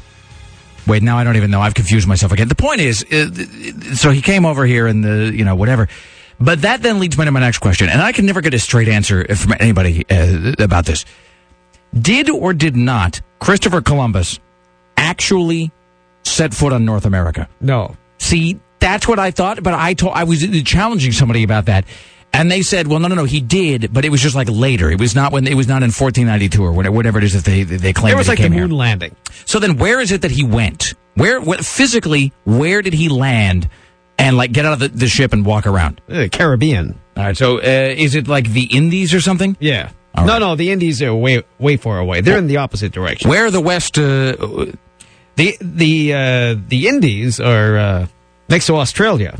They're in the Pacific. all right, and that's uh, that is not near here. That is That's- far away from here. Too too far. I can never really tell because I never, you don't think of the world as, uh, you know, most of the time you see it on a map, not a globe. So the result of the map and seeing something tacked up on your classroom wall is, I have no idea how far away something on the right side is from something on the left side. Because like Australia and Hawaii could be right next to each other for all I know. I just, I have, I have no, they're on opposite corners of a map, but doesn't that mean that on a globe they're right next to each other? Well, they're both in the Pacific Ocean. Well, I suppose. So you'd be correct. All right. Uh, so Greg is saying that uh, Columbus landed in Hispaniola. Yeah. You're just uh, you're making that up. There isn't really a place called. Yes, there is. Really? Was that right? Was it next to It's a little Pangea? island. It's northeast of Cuba. I Greg, think. please to explain where was Hispaniola. Uh, Hispaniola is Haiti and Dominican Republic. It's chopped the in name half. Of that island. So so Columbus landed in Haiti, Yeah, not so much the Nor- uh, North America at all, I believe so. or the or the Indies. No, Where did he? so This is once again the blind. the the blind. West Indies. there's two different things. So a he didn't land in North America. B, do we know where he thought he landed? Because you always hear that thing. If he thought he was in India, which is why he called them Indians, which I think correct. is, I think, but I think that's made up. I think that's a made up story. Well, that his sounds PR like people put that out. That sounds like some retrofitting being put on uh, by the white man. I, uh, I I don't really know. I think that might not uh, be how that all played out. It's all very confusing. I get the feeling that about eighty percent of the crap they were telling me in school was just fabricated. Is some guy just pulled that out of his anyone ass? That's the thing. What's it's like this uh, the thing we found out last week. But you know, but we were talking about the. Um, we were, we were talking about the Russians having sent stuff to the moon like 40 years ago, which they somehow just skipped telling us uh, in school. It's all very perplexing. At the news desk to uh, illuminate your world with knowledge and facts, it's Tim Riley. Live from the Alpha Broadcasting Ministry of Truth. This is Tim Riley. Good morning, everyone. It is 648. It's going to be mostly cloudy today, highs around 60 or so. A guy accused of starting three fires in his girlfriend's apartment and then texting her about it has been convicted of those crimes.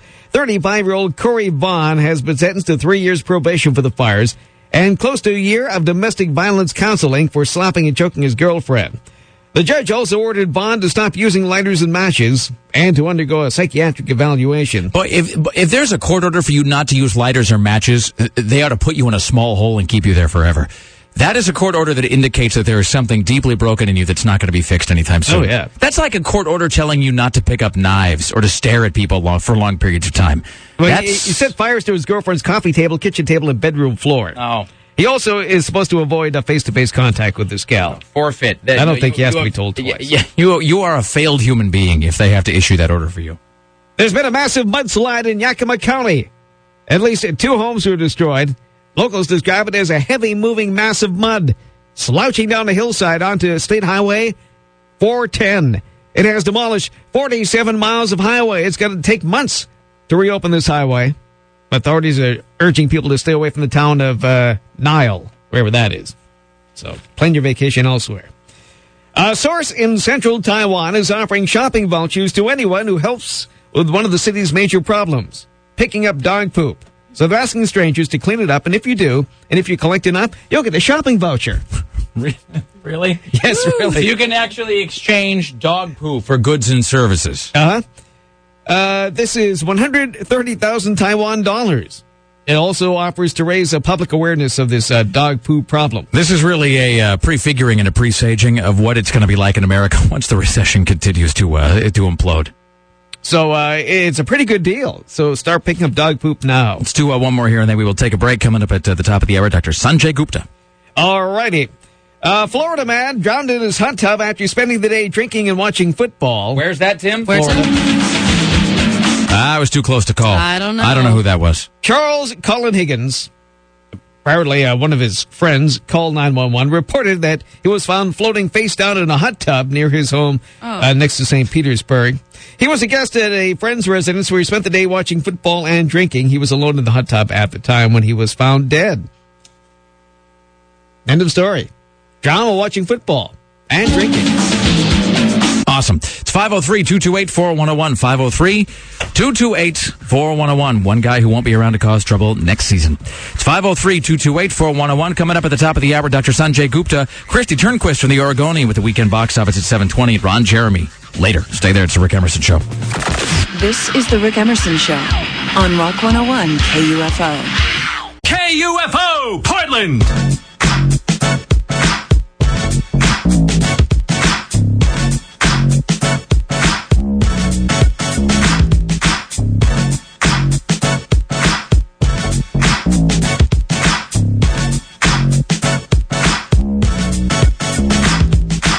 It is the Rick Emerson Show. It's Rock 101 KUFO. Thank you for joining us today. It's 503 228 4101. 503 228 4101. In just a moment, we'll be joined by Dr. Sanjay Gupta. Coming up at 720, Kristi Turnquist from the Oregonian. We'll talk about the weekend at box office. I don't even know what else was at the buy. It was just the paranormal activity movie, and then, oh, it was that that uh, that uh, that crap with Vince Vaughn and uh, Jon Favreau. That couples, Couples retreat movie that I will never like be seeing ever, ever, This ever. has been the most boring movie year ever. You could not pay me enough. Uh, coming up later on, living legend Ron Jeremy and your shot at a pair of tickets to see uh, Slipknot and the Deftones. That's all on the way. Tim Riley's tracking these headlines on your Monday morning. The River Rat is going up the river. A little known loophole allows kids under 18 to board planes of PDX without any kind of identification. And we have something, uh, well, some very bad news for all of you who own those sidekick telephones made by Microsoft. All right. It's 503 228 4101.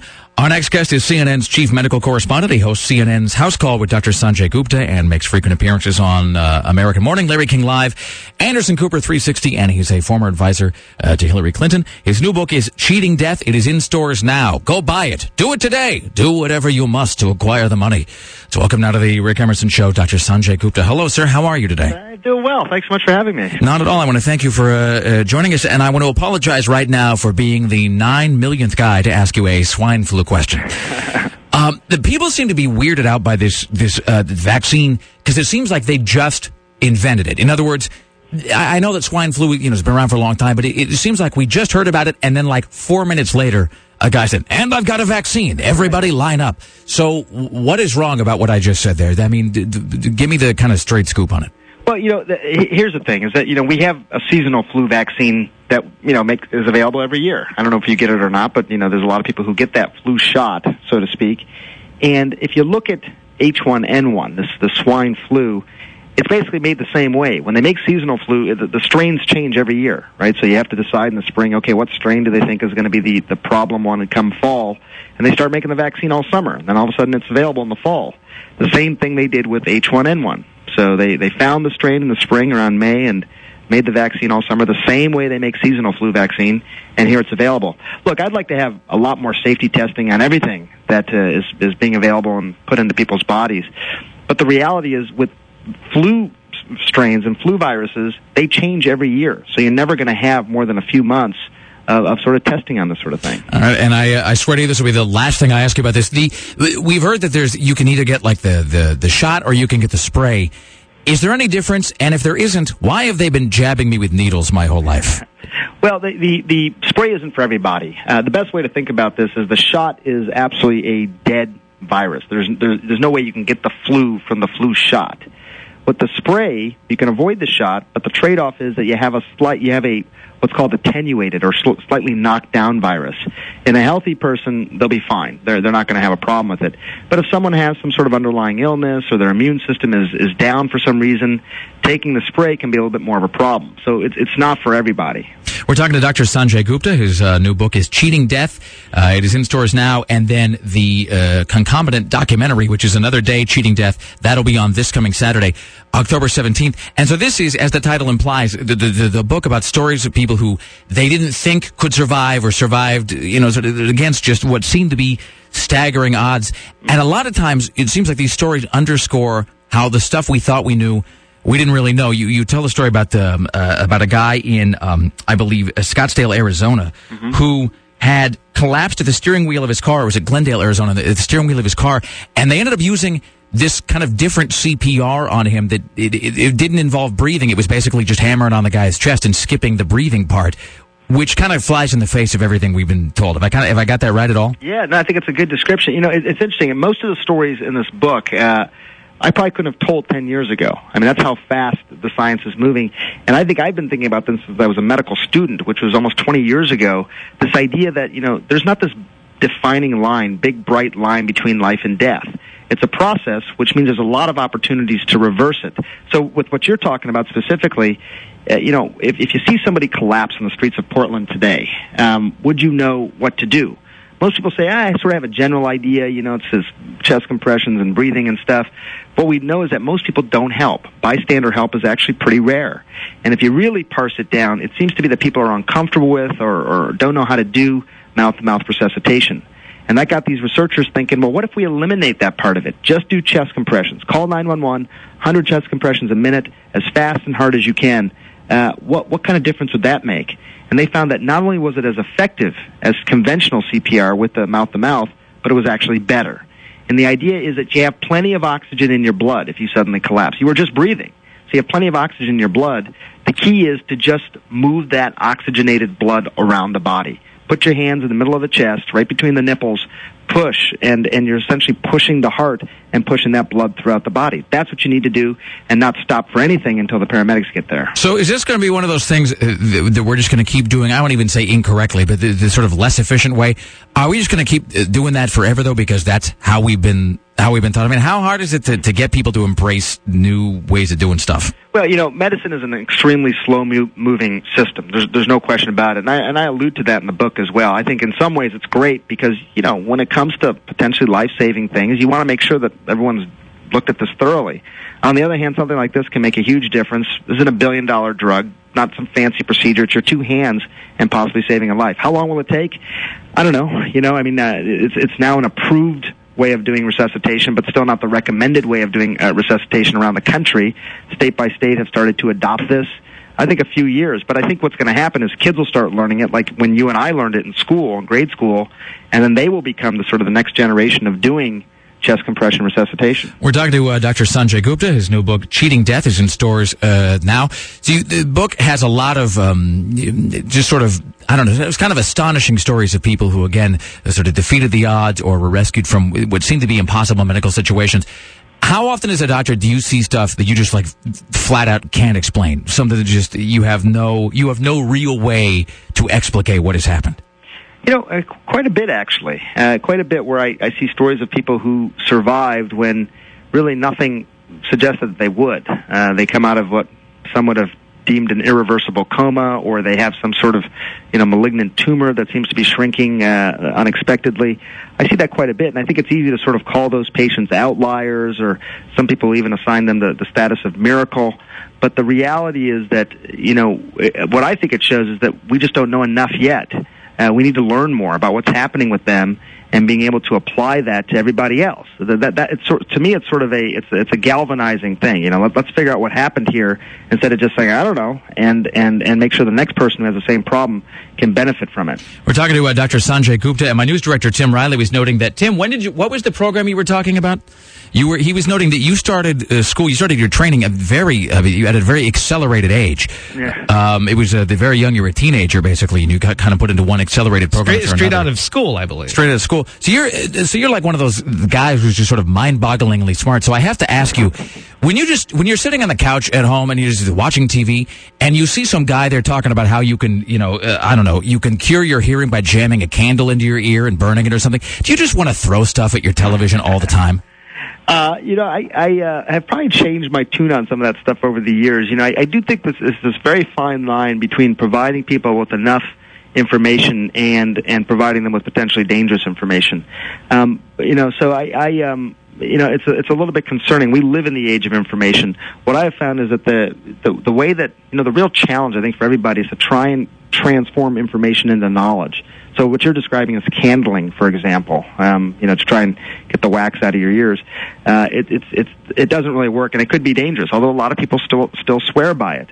And I think it's one of those things where it's sort of just a a, uh, a message to me, and I think other people who do what I do to to just be out there, be really clear, be really declarative in terms of how we present information. So I that, that's that's what I try and do. I'm just saying, you're calling, you know, you're calling into a city right now that is filled with hippies. So, uh, you know, when the when the great re-education campaign comes, this is really the place you ought to begin. Just, you know, just put that on your planner. I should come there, absolutely. All right, Dr. Sanjay Gupta, the new book "Cheating Death" is in stores now, and the documentary uh, "Another Day Cheating Death" debuts this Saturday, October 17th. Uh, check local listings for airtimes, as they say. Dr. Sanjay Gupta, best of continued success in all things, my friend. Thank you for spending some time with us. Thanks, anytime, Rick. Appreciate it. There you go, Dr. Sanjay Gupta from uh, CNN. There you go. Oh, speaking AKA of the coolest man alive. Seriously, and you know, I didn't mention this. People Magazine called him the sexiest, one of the sexiest men alive in 2003. I was going to uh, point that out, and I thought it might embarrass him. That's for the ladies. Speaking of jamming things in your ear, I saw last night for the first time. yes. Lee Majors is selling a bionic ear hearing aid. No. I'm going to find it for you, and we can play it later. I want one. How You much are they? can- 1995. I'm gonna But for buy a one. Limited time only. Wait a minute. Is this like he is really good looking. Sanjay Gupta? Oh yeah, he's an attractive man. Uh, yeah, in 2003, I think it was. People Magazine called him one of the sexiest men alive. When they, which I think all the other years just goes to George Clooney. I think he's sort of the default. Like for several years it was Mark Harmon. Now I think it's it's it's either George Clooney or, or Jon Hamm. Back on this business of Lee Majors, I found the ad. He sells a bionic hearing aid. Is this like that? Have you? Uh, what Sarah? Was it you that I was talking to about that? That alleged hearing aid thing that they sell on the infomercial, where it's the guy and he's eavesdropping on the neighbors across the street. Do you know yes, what I'm talking about? Yes, you and I both saw that one. And there's like the and there's this sort of blue-haired Gladys Kravitz woman who's like putting it in so she can hear the neighbors talking about which of their daughters is a whore or something, and you know never miss neighborhood gossip again. And then it shows the guy sitting in the sporting of you know watch your local sporting event with absolute clarity, and he puts the hearing aid in, and for some reason it doesn't magnify the fact that he's in in a crowd full of screaming people, but he's able to hear what's going on in the field. Is this like that? Yeah, here it is. I- Am I potted up here? Let's see. All right, ladies and gentlemen, Lee Majors. I'm Lee Majors. Most of you remember me as the Six Million Dollar Man. Aw. Those physical abilities were enhanced by bionic technology. Well, now I'm here to introduce the Lee Majors Bionic Rechargeable Hearing Aid. Oh, that's just sad. This amazing aid hides discreetly in your ear. But unlike some other battery powered units, my bionic ear is rechargeable. No more frustrating tiny batteries to change. No more job offers that offer dignity. No more teeth. Number one green light will signal that the battery is charging properly. No more residuals. The number two light signals when charging is complete. I am a Powered by thousand years AC old. Adapter or by batteries for convenient travel. This amazing micro digital technology captures sound and amplifies as it transfers through the ear. You can easily adjust the amplification level to suit your individual needs. Now you can enjoy watching TV or listening to music at a comfortable sound level for the whole family. What do they call it? Micro something technology? Micro uh, Bionic. Micro bionic technology. Yes. I think that's It made is up. a re- it is a rechargeable bionic hearing aid. What It, it combines digital hearing aid technology with the ultra convenience of a rechargeable battery. I think someone doesn't understand what bionic means. I uh, I don't think that word means what he thinks it means. well, it's a job for him. I I suppose. How old is Lee Majors? He's got to be seventy five. He can barely speak. I okay. I have to. I have to come watch that here in again in a second. Coming up next, Kristi Turnquist from the Oregonian will uh, talk about the weekend box office. We'll do a little bit of recap on last night's uh, Dexter, Californication, and then I have not seen Mad Men. That is the. Uh, I haven't either. I failed to watch and watched to fail. That was uh, that was the one thing I didn't get done this weekend. It was all so difficult. Coming up later on, Ron Jeremy and your chance at tickets to Paranormal Activity. Stay there. The Rick Emerson Show on Rock 101 KUFO. The Rick Emerson Show returns on Rock 101 KUFO.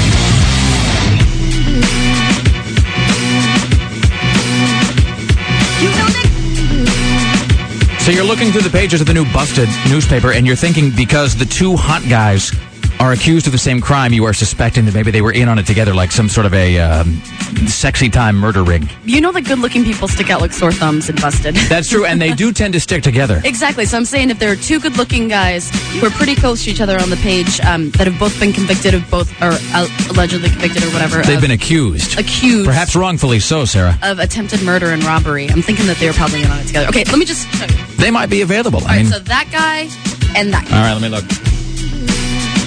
At some point at your earliest convenience, ladies and uh, gentlemen, you want to. Uh, boy, I'm just distracted by this hot chick with the feathered hair. Uh, let me look. Oh, you're right. No, I can see that. No, no, no. I can. Uh, I can totally see that. I can see how that might be the case.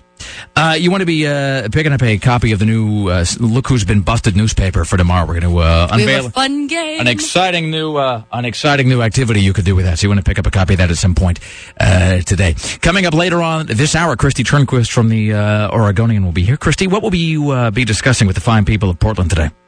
Well, how can we not, uh, you know, talk about paranormal activity because it's really the buzz movie story of the weekend. I'm proud to say that I saw it.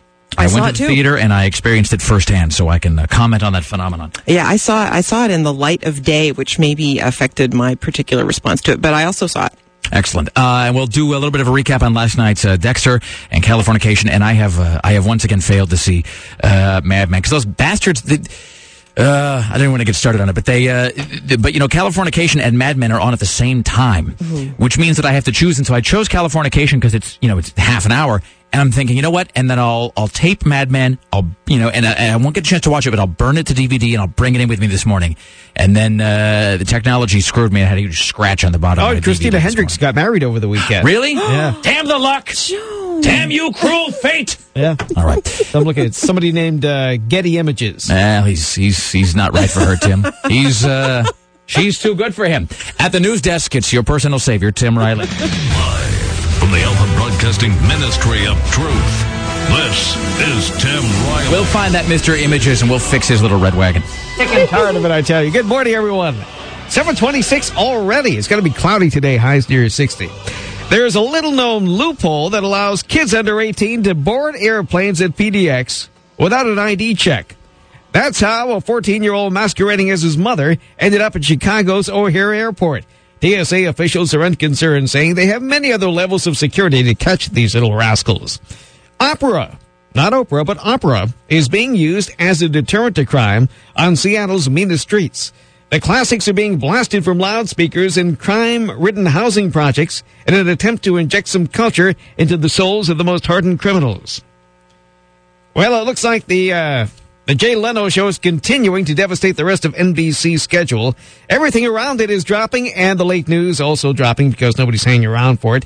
And the uh, the new Tonight Show with Conan O'Brien has its uh, fewest viewers ever. Also, I was noting a great article this morning. I'm it makes it sound like I've got some personal vendetta against Jay Leno, which I really don't. I don't find him Kind of sounds like you do. See, but that's the thing. It's not that I I dislike you him. don't like him, but he just says a lot of things that infuriate you, perhaps. I don't dislike him personally because I don't know anything about him personally. I'm just saying his show. I have always resented him uh, because he got that Tonight Show gig and he's not funny. He's not funny and stopped being funny.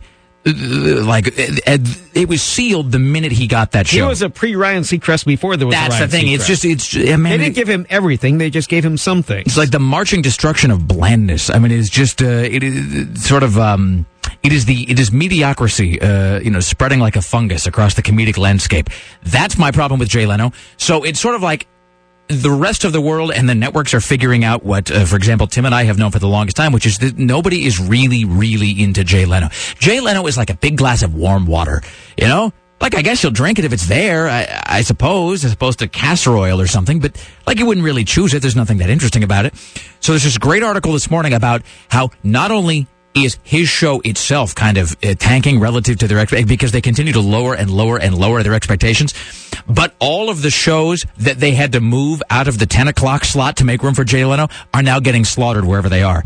So it's just having this massive domino effect that's probably going to just destroy the entire network. Well, there's What? There's a big deal out there about slutty Halloween costumes for the kids. Awesome. Oh, wait, no. It's not awesome. It's for kids, so therefore, I started to say awesome when I just heard slutty Halloween costumes. I'm retracting that now. Is it trick or treating or turning tricks? Trashy Halloween kitty costumes from slutty thigh and chest bearing French maid numbers to skin tight, mid high, major trouble skirts. Okay, if anyone's dressing their child as a French maid, they need to be like arrested. It's oh so wrong, says, says Mother Sharon. The message being put out there is it's okay to be slutty on Halloween. A reporter found a slew of uh, slutty Halloween costumes for kids on New York's East Side. A Goldilocks get up suitable for a penthouse party, clingy gingham lace up peasant dresses, and white petticoats that are oh so grown up. A the box says you can have your porridge and more. a pirate costume dubbed High Seas Huddy is made in sizes to fit an eight year old. A woman in chains fantasy costume called Convict Cutie features a spandex dress and lace up buttocks. That's from the Polanski collection. A devil girl is for 10 to 14 year olds. It includes a flame red dress and tail. Wait a minute. Let's let's get back to this. Fishnet hosiery gloves and a tiny pitchfork. Let's get back to this business of the gingham peasant dress. Yes. I'm trying to picture exactly what that looks like. They don't. They offer a couple of pictures of costumes, but not of that. Is that something they've decided that guys are into now? Guys are really into the peasant look. You know, I like girls who look like they're destitute and like- from the countryside. like wenches. okay, I could see that. I okay, that's that's that's a fair enough. some point. like big beer steins. Oh, by the way, so Tim uh, during the last segment was playing this Lee Majors. Uh, what is it called? The rechargeable bionic Lee hearing Major's aid? bionic hearing aid, and it says only fourteen ninety five. with the fine print behind it says after thirty days you'll be billed three installments of sixty six sixty five. Order below. So it ends up being around two hundred dollars. Yes. But I'm looking at this uh, this Lee Majors bionic hearing aid. First of all, he looks like he looks like a withered, emaciated version of Martin Sheen in this. I mean, he looks bad. He looks like a very angry bionic man. I'm Lee Majors. Most of you remember me as the Six Million Dollar Man. Most of you. Physical abilities were enhanced by bionic technology. Now I'm here to introduce the Lee Majors Bionic Rechargeable Hearing Aid. This amazing aid hides discreetly in your ear. But unlike some other battery-powered units, my bionic ear is rechargeable. No more frustrating tiny batteries to change. Just place your unit in the recharge case. The number one green light will signal that the battery is charging properly. This is so depressing. Number two light signals when charging is complete. The charger's powered by I only have the vaguest idea what I'm reading. My trousers are feeling soiled. This amazing micro digital technology captures sound and amplifies as it transfers through the ear. The, I think it's time for my applesauce. What, what, what, what did he call it? The micro digital technology? Yes. That's made up. Uh, also, this now I completely. This is I am embarrassed as a, as a show that is ostensibly knowledgeable in the ways of pop culture. I completely d- d- d- overlooked is just the most uh, stunningly obvious observation here that we have uh, Vince who emailed about this says this is crap. He says Rick. It was Jaime Sommers, the bionic woman, who had the bionic ear. I am calling BS on this endorsement. That's right. Because Steve, uh, because what's his name? Steve Austin, a man barely alive, he had a bionic eye. That's the thing. Sarah's laughing like such distinctions are unimportant. Maybe to you. Maybe to people who don't care about our television heritage, Sarah. Th- Okay, let's qu- quickly here. There was Steve uh, Austin, a man barely alive, the bionic man. He had a bionic eye and what would- and a, an arm. Wasn't that the deal? Anyone?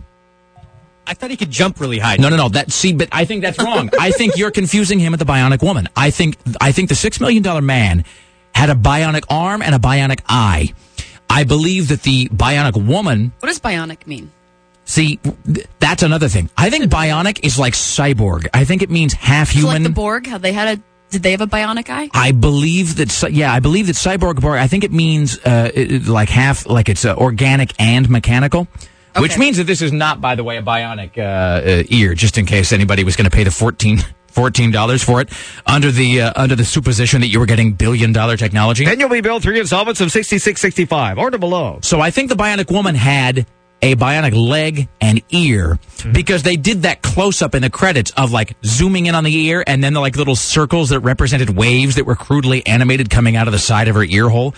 Um, and I think in the opening credits as well, she jumped either really high or she jumped off of something and it was like off a bridge really far. Also, let's not forget this, that at a certain point there was in fact a bionic dog introduced to the series. I didn't remember that. What special bionic parts did the dog have? I cannot remember for the life of me. I think it may have been a biting ability, like he had a bionic jaw, and I think it may have been his legs. But uh, You know, only Chris Paddock knows for sure. Let's be honest. It's 503-228-4101. We come back. Kristi Turnquist from the Oregonian We'll talk about weekend box office, 8 o'clock. Porn legend Ron Jeremy, ladies and gentlemen. And uh, your shot at a pair of tickets to see uh, Slipknot and the Deftones. Plus, we'll clarify this business of bionicism. You stay there. The Rick Emerson Show continues next. This is the Rick Emerson Show on Rock 101 KUFO. The Rick Emerson Show returns. Look, if we're going to make out, you're not going to give me typhus or something, right? I mean, can we just, uh, can we have an honest discussion about that? This is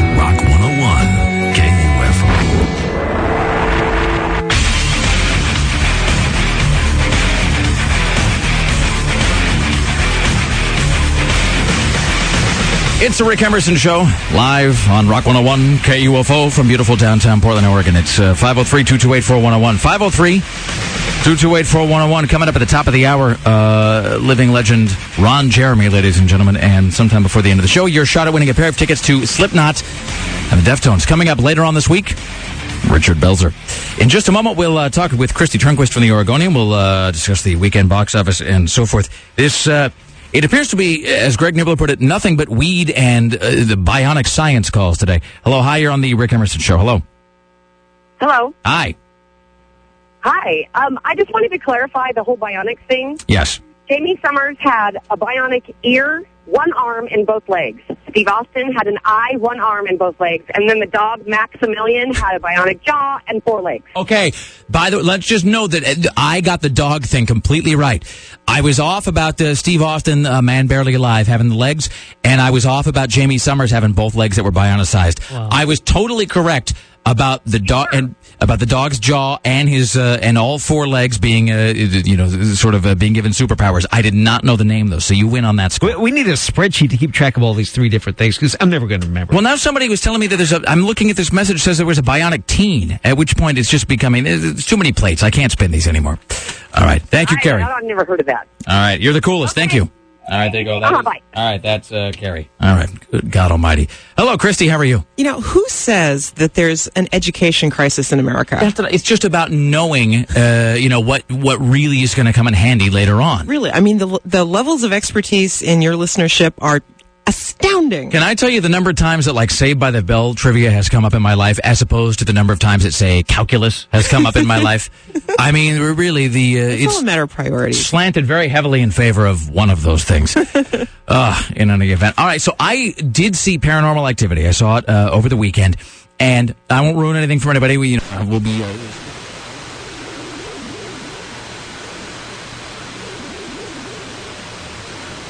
Thumbs up. I was scary. I mean, I found there were parts of it that were very, um, there were parts of it that were unnerving, and I would say that it's not to compare it to the ring as such, but it's that same uh, kind of vibe where it's the Oh, sort that of that movie scared me. it's but it's the same kind Yeah, of vibe where it's the it's the kind of dread vibe that they're going for. I don't think it's as effective uh, as the ring. Maybe that's but partially it's because I think it was so hyped up. Yeah. And also I think that unlike The Ring, which is uh, you know, it's a, a, a pretty great atmospheric movie, regardless of when you see it, I think if you were to just like, if I had just given you Paranormal Activity on DVD and said, "Hey, you got to go home and watch this this afternoon," I don't think it would be nearly as scary. I think that they've done, but but saying that, it really is to the filmmakers' credit. They've done a really great job of taking a movie and making it scarier through the marketing because you go in already programmed to find it unnerving, and so you do.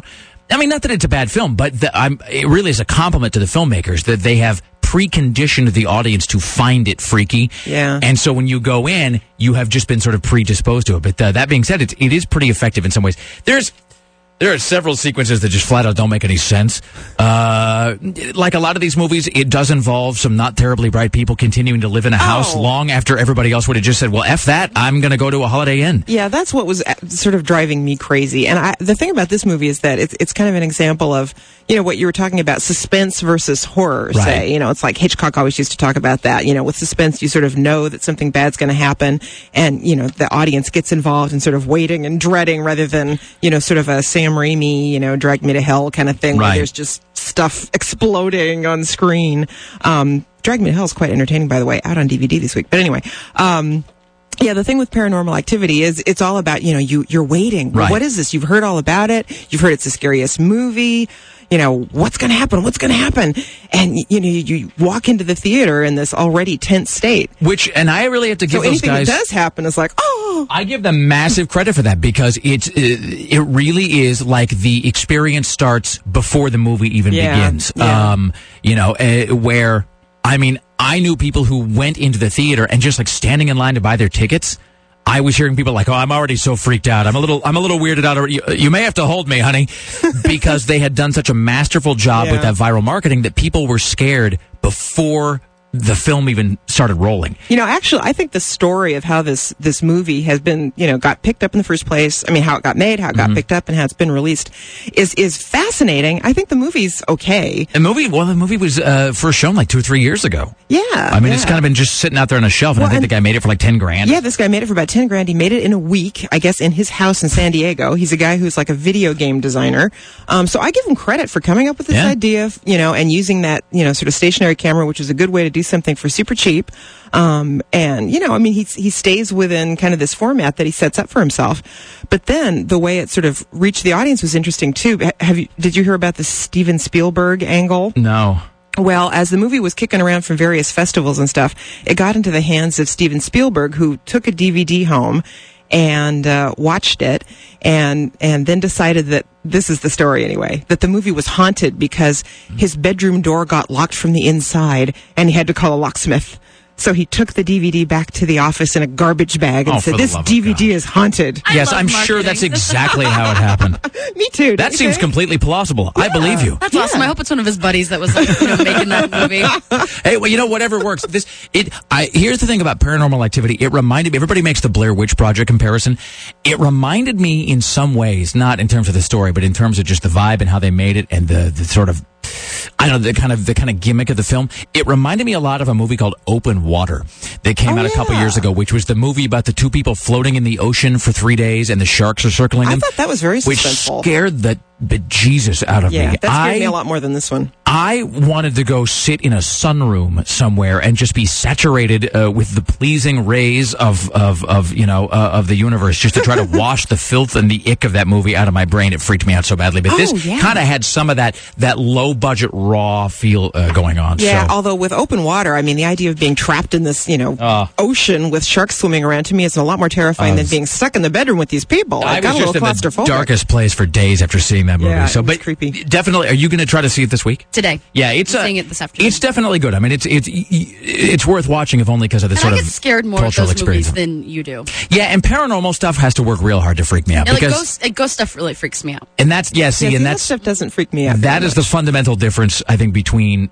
there. I think there not that I can't be freaked out by a movie that has to do with you know boogeymen or whatever, but it's a lot easier to scare me with a shark or like a knife wielding lunatic than it is with like it's you know we're haunted because I because there just aren't ghosts, Well, and, so you know, I mean, I just don't care. Yeah, and even as they are haunted, you know, it's creepy, but kind of right until the very end, it's like, well, being haunted is really annoying, but it didn't seem to be completely interfering with their lives other than, you know, wrecking their sleep. You will have to get past that Amityville horror thing, though, where it's like the original Amityville horror, where they're in the house for like five minutes, and this voice goes, "Get out!" and they go, "Well, it's probably nothing. Let's stay." I mean, you know, I don't know. The walls are uh, the walls are crying blood. Should we uh, stay?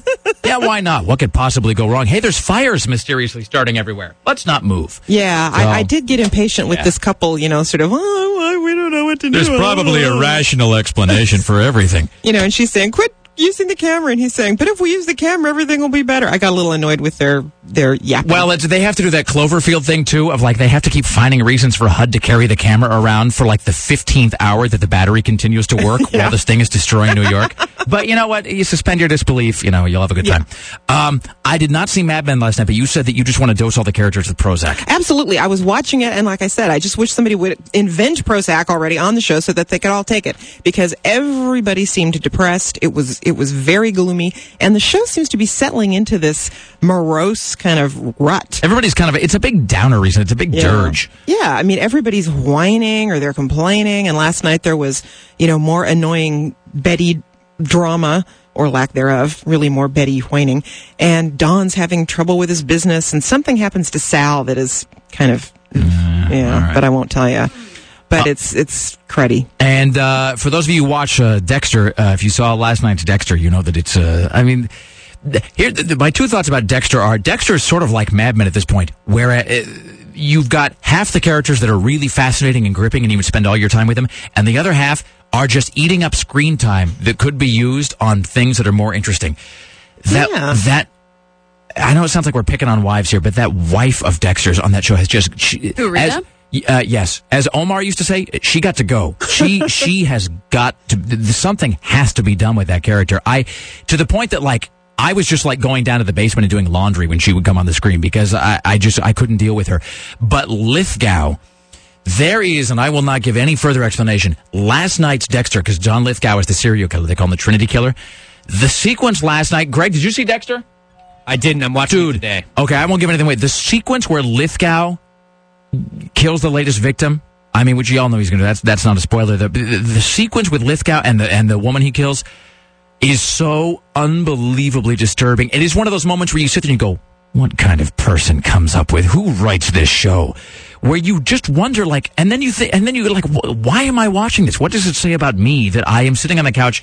Viewing this, I mean, it just took me into it took me into just a just a dark moment. Now, see, I don't watch Dexter, and I and what you're talking about is probably why because something like Paranormal Activity doesn't scare me, but something about like these creepy killers and why they kill that just freaks me completely out. It did make me wonder last night exactly who wrote that episode and like what their damage was because there's there was something not right and there's something broken in the person that wrote last night's uh, uh, Dexter. What is coming up in the Oregonian, Kristi Turnquist? Well, um, I am writing finally about this wonderful exhibit at the U of O that's a history of uh, superhero comics, and it's a great exhibit. It's got pieces of original artwork by um, the artists who did like some of the great Marvel stuff. So there's Jack Kirby original panels and Steve Ditko original art, and and it's and it goes all the way up to like Watchmen and kind of that era, and it's uh, it's really fascinating, and it's going to be in our Sunday feature section, I believe, this Sunday. Awesome. Reader and print in the Oregonian, online at OregonLive.com. Kristi Turnquist. Coming up at the top of the hour, porn legend Ron Jeremy, ladies and gentlemen. Sometime before the uh, end of the show, your shot at a pair of tickets to see the Deftones and Slipknot. They're here tomorrow night. You stay there. The Rick Emerson Show continues next. Don't go anywhere. More of the Rick Emerson Show in mere moments. Only on Rock 101 KUFO. KUFO Portland.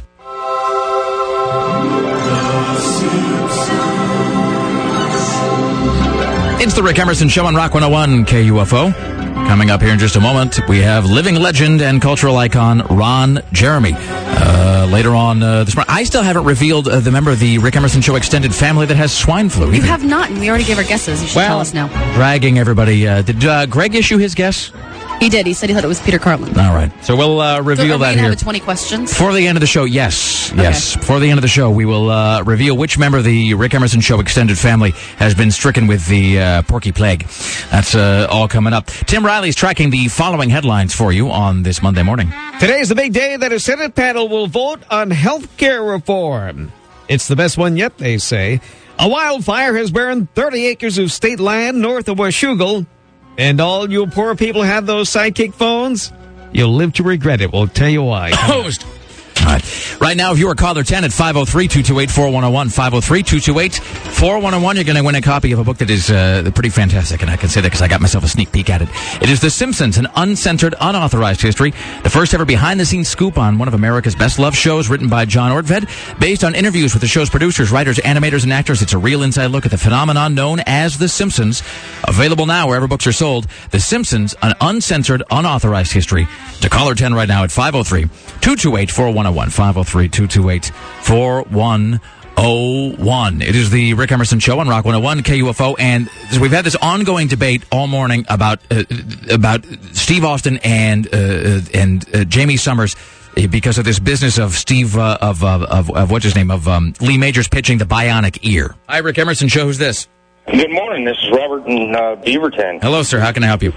Oh, uh, calling about the uh, curiousness of the bionic man. Yes, sir. Uh, Six million dollar man. He did, in fact, have a leg, an eye, and an arm, and yes, he could jump to extreme height. Okay, so he had a bionic leg. What about the bionic woman? She had pretty much the same thing. All right, awesome. Thank They you, were- sir. Thank you. Hi, Rick Emerson Show. Who's this? This is Al. Hey, How you doing today, yo? I'm Dandy. What's up? Word. Hey, I was just listening. I'm pretty sure the Bionic Man was like a lot more bionic than just the eye and the arm. I mean, he was an astronaut, and that stuff like blew up, and uh, they rebuilt him. But if I recall right, didn't he like they show him like jumping up on some like over some big fence or something? Maybe I, I think there was somebody who was like maybe somebody jumped into a freeway overpass or something, but I could be wrong about that. Mm, Word. But also the Bigfoot. I mean, that thing was totally bionic, and he still beat him, yo. That is true. There was the fabled episode where the six million dollar man battled Bigfoot and uh, and was victorious. So he must have had you know certainly more than the eye and the arm. It seems like at least one of his legs had to have been uh, man made. Completely. I mean, why couldn't they just do like the whole body like they did with the Bigfoot? That blew my mind when they showed that. By the way, when they showed that he was a robot. Wow. So he was like the three billion dollar Sasquatch. You know, the phrase three billion dollar Sasquatch is uh, is one of the best things we've heard all day. Thank you for uh, weighing in. What's your name, sir? My name is Al. Al. All right, you uh, you call us anytime. Word. Have a good morning. Hey, yo. hey, Al. Yeah. What's up? Hey, hold on a second. You know, because you've been uh, because you've been so dandy, would you uh, care for a, uh pair of tickets to see uh, Paranormal Activity? All right. Totally. Uh, Al, we're going to uh, give you a pair of passes to see Paranormal Activity, one of the scariest movies of all time, now playing at Regal Lloyd Center Cinemas, rated R. I'm going to put you on holding. Uh, Greg will get this to you. Thank you, sir. Word. All right, awesome. Hang on. Wow. Hi, you're on the Rick Emerson Show. Uh, I heard a call that I needed to clear up some of the uh, controversy around the bionic man. I think I picked up line. Okay, I bet I picked these up in the wrong order. Uh, hello, Christopher Paddock. Uh, so you are, as you always, uh, as you always do, you are going to shed light on this issue for us. Right, and uh, I can't believe that Lee Majors would even consider endorsing a part that he had no business in in the original series. Well, maybe they offered it to Lindsay Wagner first, and she passed, and they sort of, you know, they they, they felt they had no choice. Well, Lindsay uh, Wagner's too busy talking about incontinence, I think, uh, lately. But uh, if I recall, you know, Steve Austin had a bionic eye, he had a bionic arm, and he had bionic legs. It was both legs. Yes, because it could. Um, he could go to uh, very high speeds. I believe he was clocked at 66 miles per hour. All right, and then do you remember the episode where he battled Bigfoot? Of course, I do. Ted Cassidy, uh, also known as Lurch, uh, played Bigfoot in one of those episodes. And then the final question, of course, is this business of the bionic dog, and I'm not hallucinating that, right? Like I'm not Uh, retro no, you're not. that. was added, I believe, when the Bionic Woman moved to NBC, and it was like one of their big, you know, a very special episode uh, type of stabs to get people to watch. Awesome. And uh, they had a bionic dog, and, and for the life of me, I can't remember uh, the name of it. It's rather early. All right, I'm going to see if I can uh, uh, like rustle up one of these uh, bionic earpieces uh, that they'll just like send us one as a demo unit so we can uh, deduce the extent of its powers. I would love to do that. It's like a comic book thing where you're able to uh, sit there. and It's like X-ray specs. Or where I get angry and I kick the chair across the room. exactly. Awesome, Christopher Paddock. Thank you, sir. Have a good morning. This is The Rick Emerson Show on Rock 101 KUFO. Share your thoughts. We'd like to glean it from your brain, your tasty, tasty brain. The Rick Emerson Show returns. It's really hard to think today. This is Rock 101 KUFO. It is the Rick Emerson Show on Rock 101 KUFO. Thank you for joining us. It's 503 228 4101. 503 228 4101. In just a moment, we'll have uh, living legend and porn icon Ron Jeremy uh, with us. Tim Riley is tracking the following headlines on your Monday morning. Well, it looks like the river rat has been caught and now will be sent up the river. Not enough is being done to protect lady prisoners in our jails. And a Canadian trucker is fined for smoking in his truck. We have a, a couple of things to get to, little bits of business here before we talk to Ron Jeremy. First of all, tomorrow on the Rick Emerson Show, we're going to be joined by who? Sarah Dillon.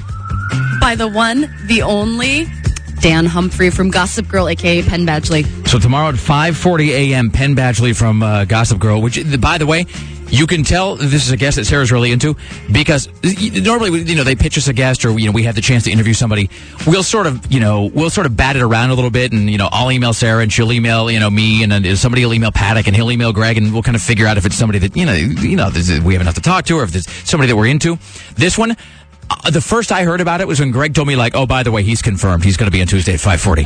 I was like, there was just no discussion about it, and then I found out it's because he's the Gossip Girl guy. Oh man, he's Totally awesome. makes sense. He's one of yeah the biggest characters on the show, and he's dating uh, Serena van der Woodsen, who's one of the big characters on the show. That was one of those like Woodson Stinson names you were letter. finding your way through. Did you say he's in the new Stepfather movie He's too? in, the, he's in the new Stepfather movie, Yeah. and yeah, he's awesome. Awesome. So tomorrow, Penn Badgley uh, from Gossip Girl. That is at uh, 540. Uh, 540. Also, uh, Dax Holt from TMZ, Don Taylor from uh, Movies.com. Coming up later on this week, Richard Belzer.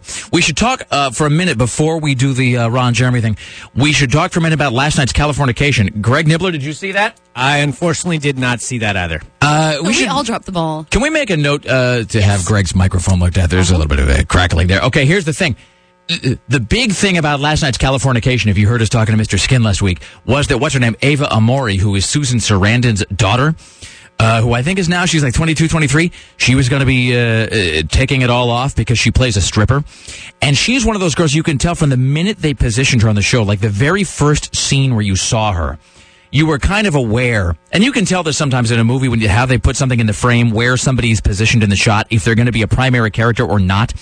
You could tell that there was going to be something uh, significant about her character, and also they had her in like the tightest, most low cut shirt I had ever seen on anybody ever. All I'm going to say is this. You don't even have to wait. You don't have to get 5, 15, 20 minutes into the show. Literally, the show opens with her uncovered bosoms. I mean, it's like the opening shot. It's, you And know. it was your best night ever. It really was. Uh, it's you know because now I can check it off the list of celebrity actresses that I need to see naked. Like I don't need to, to worry about. You know, it's like, like how tired did we all just get of waiting for Jennifer Love Hewitt to take off her shirt somewhere, and then we've all just moved on. I've uh, there are different pastures to go to. So the, the show actually opens. They do the previously on Californication, and then they wrap it up, and then they cut right to the strip club where she's upside down riding a pole. That is so awesome. It really is. It is, and let me tell you, it is all that you expected it to be. So, uh, good episode last night. So, uh, Californication last night. Uh, you, oh, and then I had a listener send me a link to a series of, you know, it's like you can search Google images, but sometimes you can link directly to a search. In other words, you click the link and it's like it does the searching for you. Listener sent me a link to a whole gallery. It is just photographs of Ava Amurri with her mom, Susan Sarandon, like posing together at like Hollywood events or on the red carpet, or they've done like some modeling shots together. Uh, so there's all of these shots that are just Susan Sarandon and her incredibly hot daughter. So I will, uh, I'll be posting some of those uh, later on. Let's see what else. I had uh, one other point to make here. Ah, we will reveal momentarily the member of the Rick Emerson Show extended family who was uh, stricken with the swine flu. Now, I found out about this weekend. Let's just recap our guesses. Sarah, your guess as to the swine flu victim in the Rick Emerson Show extended family is Don Taylor. Tim Riley, I agree. Greg Nibler, Uh, Siegfried. Okay, Siegfried. So uh, it was a listener who guessed Peter Carlin, what with all of his uh, overflowing hate and so forth. Yes. The answer is Lisa Desjardins. No. And we all immediately laughed. See, so Oh, now I I don't feel. that's not funny. Do we, I do don't we get feel a bad. consolation prize? This, but see, I, this makes me feel a little bit better because my first response when she told me was to laugh, and then I, and then it's like you tried to suck the laughter back in. So I was on the phone with her this weekend. I was actually talking to her, and, and she sounded awful. And I just said, "Hey, you don't sound so good, sister." And she said, uh, "Oh, I'm sorry, Jason and I have swine flu." I can't even get. I can't even say it without laughing. And then I and I sort of laughed and I apologized and I did. And she goes, "No, no, it's, it is kind of funny, but it's, it's awful." And she wasn't really able to speak all that well because she kept talking. And as she was talking, she would just interrupt herself with these like horrible sort of like chest racking coughs. And I don't know. After about twenty or twenty five seconds of speaking with her, I actually said. I said, well, you know what? I, I'm just going to get off the phone. I, I feel bad making you talk. And she goes, no, no, no, no. You should stay on the phone. I, we can't leave the house and nobody will come to see us. We've been here by ourselves for four days. You should keep talking. So, and this is a long conversation with her because I think they've just been barricaded inside their home. Fortunately, they have um, they have sustenance, and as she put it, they've been watching a season a day of some television show or other. When I spoke with her, they just finished all of Dexter season three, single day. The previous day, they finished all of West Wing season seven, single day. Thing before that, they watched like all of like the last season of Lost or something, single day. So that really is it. Also, they just got back from um, from being on vacation. They traveled, so she said. So as a consequence, I may have infected the U.S. Senate. Um, also, everybody um, at the Minneapolis airport and then in um, in Montana as well. So they they might all have swine flu. So I'm sorry about that. Final Poor note about this. But she's such a nerd, which is what makes her great. She said that she actually, um, the first thing to do was to go to the CDC website, the Centers for Disease Control. So they went to cdc.gov and she and her husband Jason actually took the sort of online quiz, the Do You Have Swine Flu quiz. And this is the creepiest part. They go through and they're checking off all the symptoms and they're answering all the questions and then you hit like submit. This is the sort of unnerving part. It was uh, it was kind of creepy. It actually, the result didn't say you have swine flu. She said when she clicked submit, the response that came back was just, you appear to be seriously ill. That was it. That's all. like she had to go to the doctor to find out uh, like the specificity of it. That's all this. That's all the website would actually say. So uh, she is barricaded in her home and apparently has been uh, has been quarantined from the rest of humanity. So Is there a big banner that says swine flu in front of the house? We should get a It's a. Halloween display. Like it, you could get that at Safeway, like right next to the mother-in-law cards or something. Like, so sorry to hear you've got swine flu. You're following someone with a swine flu. We should create a, like an e-card for swine flu. I bet we could make like a billion dollars in the next six months on that thing. Put a little music thing in it, like your birthday card. It is 503. It would just be sort of an oinking, like a three, like a, this little piggy had the swine flu. This little piggy say, I'm calling that idea. That's mine. I am trademarking that right now. All right, you can have that. That's a verbal contract. All right, it's 503 228 4101. uh, 503 228 503 228 4101. The Rick Emerson Show continues uh, next in mere moments with our good friend Ron Jeremy. Tim Riley will have news. And sometime before the top of the hour, uh, we will have a pair of tickets for you to see the Deftones and Slipknot. You all know our next guest. He is an actor, endorser, entrepreneur, idol to men, lover of women. He is the American dream incarnate. Let's welcome now to the uh, Rick Emerson Show, Mr. Ron Jeremy. Hello, sir. Man, I can't beat that introduction for anything. That was very sweet. Entrepreneur, lover of women. That- How'd you say that? Uh, idol to men, lover of women, uh, actor, entrepreneur, businessman, maven, master, extraordinaire. You are the American dream, sir. I'm you taking- and Gene I'm- Simmons. I'm, taking this guy on the road. You know, you know. They asked me and Gene Simmons. Very funny story. Uh, we were both on the View, a few weeks apart. Barbara Walters show, and they me for my documentary, and him for I guess his new show that was coming on, the reality show. And they asked us the same question. We always give sim- similar answer, like they how many women we both we both have the same number, always had. You know, John Holmes and Wilt Chamberlain said twenty thousand women. And then they both regretted saying it because that's ridiculous. Right. Do the math. You start having sex when you're five. And me and Gene Simmons both said about 4,000. You know, I did a few thousand in the movies. So, and that was more believable, and it's about right. But I said, well, he's Gene Simmons. He gets girls that look like his gorgeous Playboy playmate, Shannon Tweed. When I'm not making movies, I get girls that look like Gene Simmons. You know, so- so- you guys are you see you're sort of like the um, you're like the Dr. J and the magic of the uh, you know of the uh, of the sex world. You're just kind of neck and neck constantly, just going back and forth. Let's. Uh, this is a good time actually to welcome a good friend of the Rick Emerson Show, Adam Thompson, who is the uh, second assistant director. KUFO's Adam Thompson, who is part of uh, How'd you I like my Am Virgin. segue? Am I, am I earning my pay or what? It was huh? butter smooth. That was good, Ron. Butter smooth. Speaking of legs, has nothing. Okay, good. First off, though, did you say, Ron, that you were in Playgirl in 1978? Uh, October 78, John Ritter was on the cover. I was a guy next door. John Ritter was not naked, but uh, John Ritter was on the cover. And I was the guy, one of the guy next doors. And they brought me back to being Plague about three, four more times. And it's funny because actually, it's a great story, which is my documentary and my autobiography, which was a New York Times bestseller, by the way. Still get it in stores, Barnes and Noble, Borders. Anyway, so uh, the uh, I mentioned that that well, I used my real name at that time, not knowing any better. And people looked up my name in Queens and got me. So my poor grandmother was getting phone calls night and day from all these gay guys. And she had to move out of the house for a month. Thought I'd share that with you. You said suitors lined up underneath at the window. No, Bring us Ron. Guys were just calling on the phone. They looked looked me up in the phone book. And then my dad said to me, listen, I don't mind this cockamamie career you want to get yourself into, but if you ever use the family name again, I'll kill you. Well, that's you know, and we'll talk about uh, before we get into I Am Virgin. You actually touched on something that's pretty interesting there. I am fascinated by that whole period.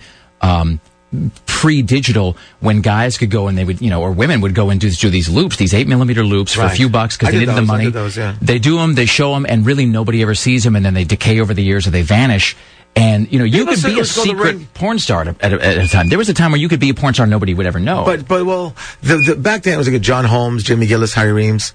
They were doing movies too. In the late seventies, it came out of the closet and they were showing actually full length features at theaters. And they all closed down 10 years later when the market went video. You'd see porn in your own home where you actually want to go. People always wanted to see porn. They just didn't want to go into those theaters, afraid the seats would be sticky, you know? The thing is, uh, those loops were seen by what they call the raincoat crowd. They'd be playing in theaters, or maybe you had a little film projector, you could do it yourself in your own home.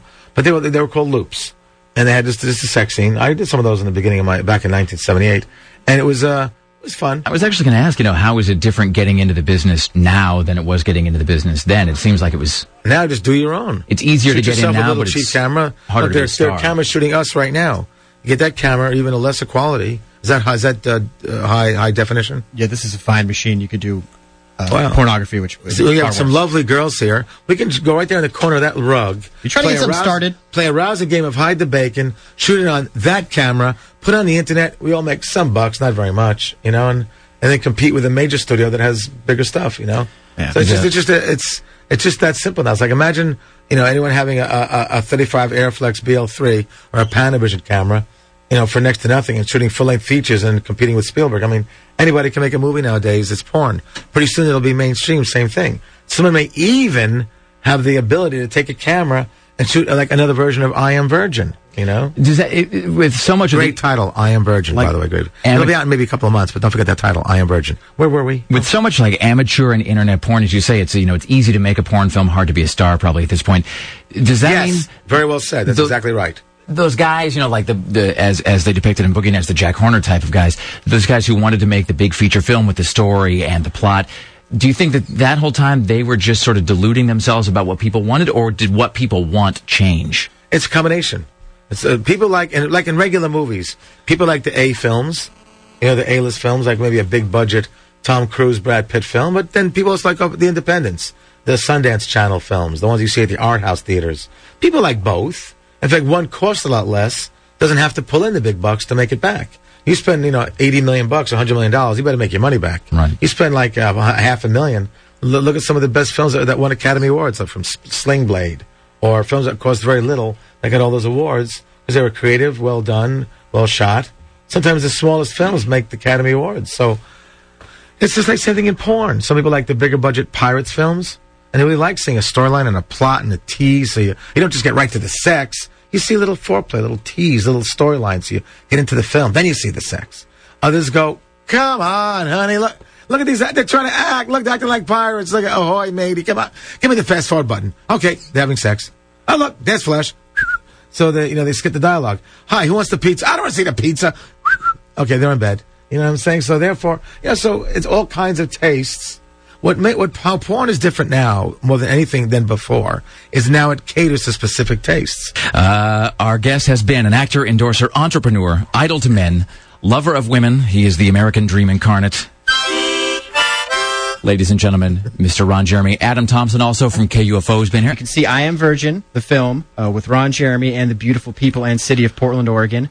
February 23rd, it'll be out on DVD, and uh, it'll be out there on Cinemax and perhaps a Spike network. You can view trailers for the film right now at www.iamvirginthemovie.com. And if you want to buy uh, the film I Am Virgin or uh, a multitude of other famously terribly cheesy movies, go to www.cheezyflix.com. That's C H E E Z Y flicks.com. Flix, F L I X or C K S? F L I C H E E Z Y F L I C K S dot com. Check out the website. And uh, yeah, February 23rd, the film comes out with Ron Jeremy and the city of Portland showcased beautifully. Awesome. Ron Jeremy, Adam, thank you so much. Thank you, Rick. Thanks, guys. All right, so uh, there you go. That was our uh, interview with Ron Jeremy, which uh, we actually taped last Friday after the show. Did he? Uh, how do I put this? I have to rephrase this. Uh, but did he sing you a special birthday song? It still sounds dirty, no matter what I. Yes. no, I was phrase it. outside. I was getting ready to um, leave on my scooter, and he actually played me "Happy Birthday" on my harmon- on his harmonica. I would give. On my harmonica. you know what? Let's just break. Wow. Well done. Stop it. That I tried so hard to be clean, and then you just took us right there anyway. Well done, Sarah Dillon. I hate you. Well, on that note, if you're caller 10 right now at 503 228 4101, you're going to get yourself a, uh pair of tickets to uh, Slipknot and the Deftones as your last chance win a pair of tickets to see them in concert at Memorial Coliseum Tuesday night. Tomorrow night, uh, if you're caller 10 at 503 228 4101. And much more of that interview with Ron Jeremy uh, will be up at KUFO.com, both in podcast and video form later on today. That's at KUFO.com. We're back after this with Tim Riley. Stay right there. This is the Rick Emerson Show on Rock 101 KUFO. The Rick Emerson Show returns. This is Rock 101 KUFO.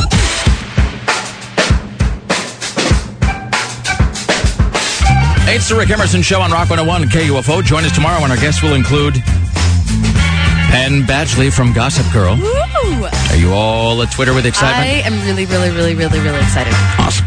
Uh, Dax Holt from TMZ, Don Taylor from Movies.com. Coming up later in the week, Richard Belzer. Belzer, Belzer. It's 503 228 4101. 503 228 4101. Before we do anything else, uh, do not forget that coming up Friday at 9 a.m., the KUFO half off sale updates featuring items such as a family admission pass to the Portland Children's Museum. At the Portland Children's Museum, your kids use their imagination while having fun in a safe, friendly environment. The Playopolis exhibit is on through the end of the month, followed by the adventures of Clifford the Big Red Dog. On Friday, you'll be able to go online, purchase your half off certificate uh, to the Portland Children's Museum. I love Clifford. I uh, I always confuse Clifford with Marmaduke. I can never really tell them apart. Clifford's I- huge and red. Is it Marmaduke huge and red? Who's what? i- what Clifford is childish. Marmaduke is for adults. Marmaduke is a more refined canine. In any event, uh, this Friday at 9 a.m., you'll be able to get uh, a family admission pass to the Portland Children's Museum for half off. Basically, one gets you two, five gets you ten, et cetera, et cetera, so on and so forth. You can find out more about that at KUFO.com, or if you are caller 10 right now at 503-228-4101, you'll be able to win one of those before you can buy it. You can buy them this Friday at 9 a.m., but you can win one if you were caller 10 right now at 503-228-4101. At the news desk, let's pay a final visit with your personal savior, Tim Riley. From the Alpha Broadcasting Ministry of Truth, this is Tim Riley. Good morning. It is 849. It's going to be cloudy today. High temperatures near 60. Rain for the coast as another storm system moves in. The townspeople of Cornelia are shocked after their first homicide in years. Two suspects have been arrested after a dead body was found in the park over the weekend. Neighbors are now arming themselves out of fear. Not everybody's getting a gun, though. One has a flashlight, another a pitchfork. The river rat is going up the river. The FBI says the guy responsible for as many as 18 armed robberies has been arrested near Puyallup. 32-year-old Alexi Perez Hernandez, affectionately known, eh, affectionately known as the River Rat, has been arrested without incident. Although he lived in Bonney Lake, Washington, he favored knock, knocking off banks in northeast Portland and the Couve. Well, the powerful chief of the Marshall Islands is now suing because the U.S. keeps renewing this contract that gives us permission to use their islands as target practice. Uh, the Marshall Islands are usually used as a testing ground for U.S. Uh, anti-ballistic missile systems. They fire missiles out of uh, California, and they land in the Marshall Islands. Where are the Marshall Islands at? They're little specks in the Pacific Ocean. Is this that group of islands where they wanted to go hunting whales a couple years ago? Them- It may have been. Right. But we use them for target practice, and people who live there are really sick and tired of it. You mean people who live on islands are tired of the United States government using their islands to test weapons? We sign, we keep signing uh, friendly treaties with them to, to use them as Swiss cheeses. Hey, would you uh, would you like a sandwich? Uh, what are you going to do in exchange? We're going to blow up your homes and everything on the island. We're cooking some hot dogs for you people, and we'll put you out in the boat so you can watch your island. Man, I saw the best documentary this weekend. I got to bring this in for you. Uh, it's called The House in the Middle, and our good friend Michael in Seaside sent it to me. And it was it, part of a DVD of just propaganda films from the atomic age, sort of you know peaceful atom type things. And another one is you know like how to survive nuclear fallout. Apparently, the answer is to hang. Um, is to hang a, a- an extra set of drapes over your windows. But there was this whole documentary called uh, documentary. This is this, this sort of public safety film called The House in the Middle, which is all about how you got to keep your house clean and tidy and free of trash. And when you're done with a newspaper, you throw it outside in a garbage can. You don't leave it on your end table or near your bed because when the atomic holocaust comes, your house that is filled with clutter, that will burn to the ground. While the clean, and it's always like these two sort of uh, dark colored houses on either end that are, you know, that they catch fire and they're destroyed by the nuclear weapon. While I believe the phrase is, the nice clean White House in the middle remains standing. So they do note at the end of the film, as the narrator puts it, quote, we need more of these nice White Houses in our neighborhoods. It is just like the creepiest, greatest thing. I'll bring it in for you tomorrow. All you folks who own those Sidekick phones made by Microsoft, sold by T-Mobile, you've lost all your personal data. And it's gone forever. Don't even beg to have it returned. Yeah, there's Oh, that sucks. nothing you can do. And by the way, the best part about this is is that a lot of the data in those Sidekick phones was managed by Microsoft through a side company, and the name of the company was just called Danger. So there you go. So if you had any information on there, yeah, it's gone forever. You can never get that back. Well, blame the Phillips family for this little outbreak on the internet. A 39 year old Lancaster County, Pennsylvania man is charged with propositioning his own teenage daughter ah. on Facebook. The man who was not identified had no contact, uh, contact with his daughter for a period of some 10 years, calling himself Big Daddy. He allegedly proposed meeting her for sex and said, Not many fathers and daughters are this brave. The girl who was 13 alerted her mother, and the mother contacted police. If convicted, the man could receive 30 years in prison. Your father is supposed to protect you, not All right, then. On that note, it's 503 228 4101. We'll bring the curtain down to this whole sordid affair. It's 503 228 4101. Be sure to join us tomorrow when our guests will include TMZ's Dax Holt, Don Taylor from Movies.com, and from Gossip Girl, Penn Badgley. Did you say he's uh, much He's- younger than you thought? He is a lot younger than I thought. I think bet he's heard- still older than the jailbait werewolf that you're all over. Oh yeah, he is, but um, not by much. How old is the uh, the werewolf guy Werewolf from uh, New Moon? Uh, is he still 17? I think he had a birthday. Yeah. I think. He, Are you just trying to convince yourself of that? Is that the little lie you Penn, tell yourself? Penn Badgley is uh, 22. Okay. What is? Well, never mind. We'll talk about this tomorrow. Hold on, make a little note to myself. All right, awesome. Uh, we want to thank Dr. Sanjay Gupta for joining us today. Also, Kristi Turnquist from the Oregonian and uh, porn legend Ron Jeremy, uh, as well as a Cena radio correspondent James Roope. Rick Emerson show produced today and every day by the lovely and talented Sarah Stillen for Rock 101 KUFO in the newsroom. Tim Riley on the phones. Greg Nibler. The gatekeeper is Dave Zinn, the web mistress. Bridget from upstairs. Alpha Broadcasting Marketing Guru Susan Donut with me. Reynolds. Executive producer Christopher J. Paddock. Uh, Buzz is coming up next with Smells Like the 90s and this afternoon 3 to 7. Court and Fat Boy. You want to be listening for that. We will see you again tomorrow at 5 a.m. As always, we thank you for listening. It is Monday, October 12th, 2009, and that is the frequency, Kenneth. Be safe. Watch out for snakes. See you tomorrow. Bye now.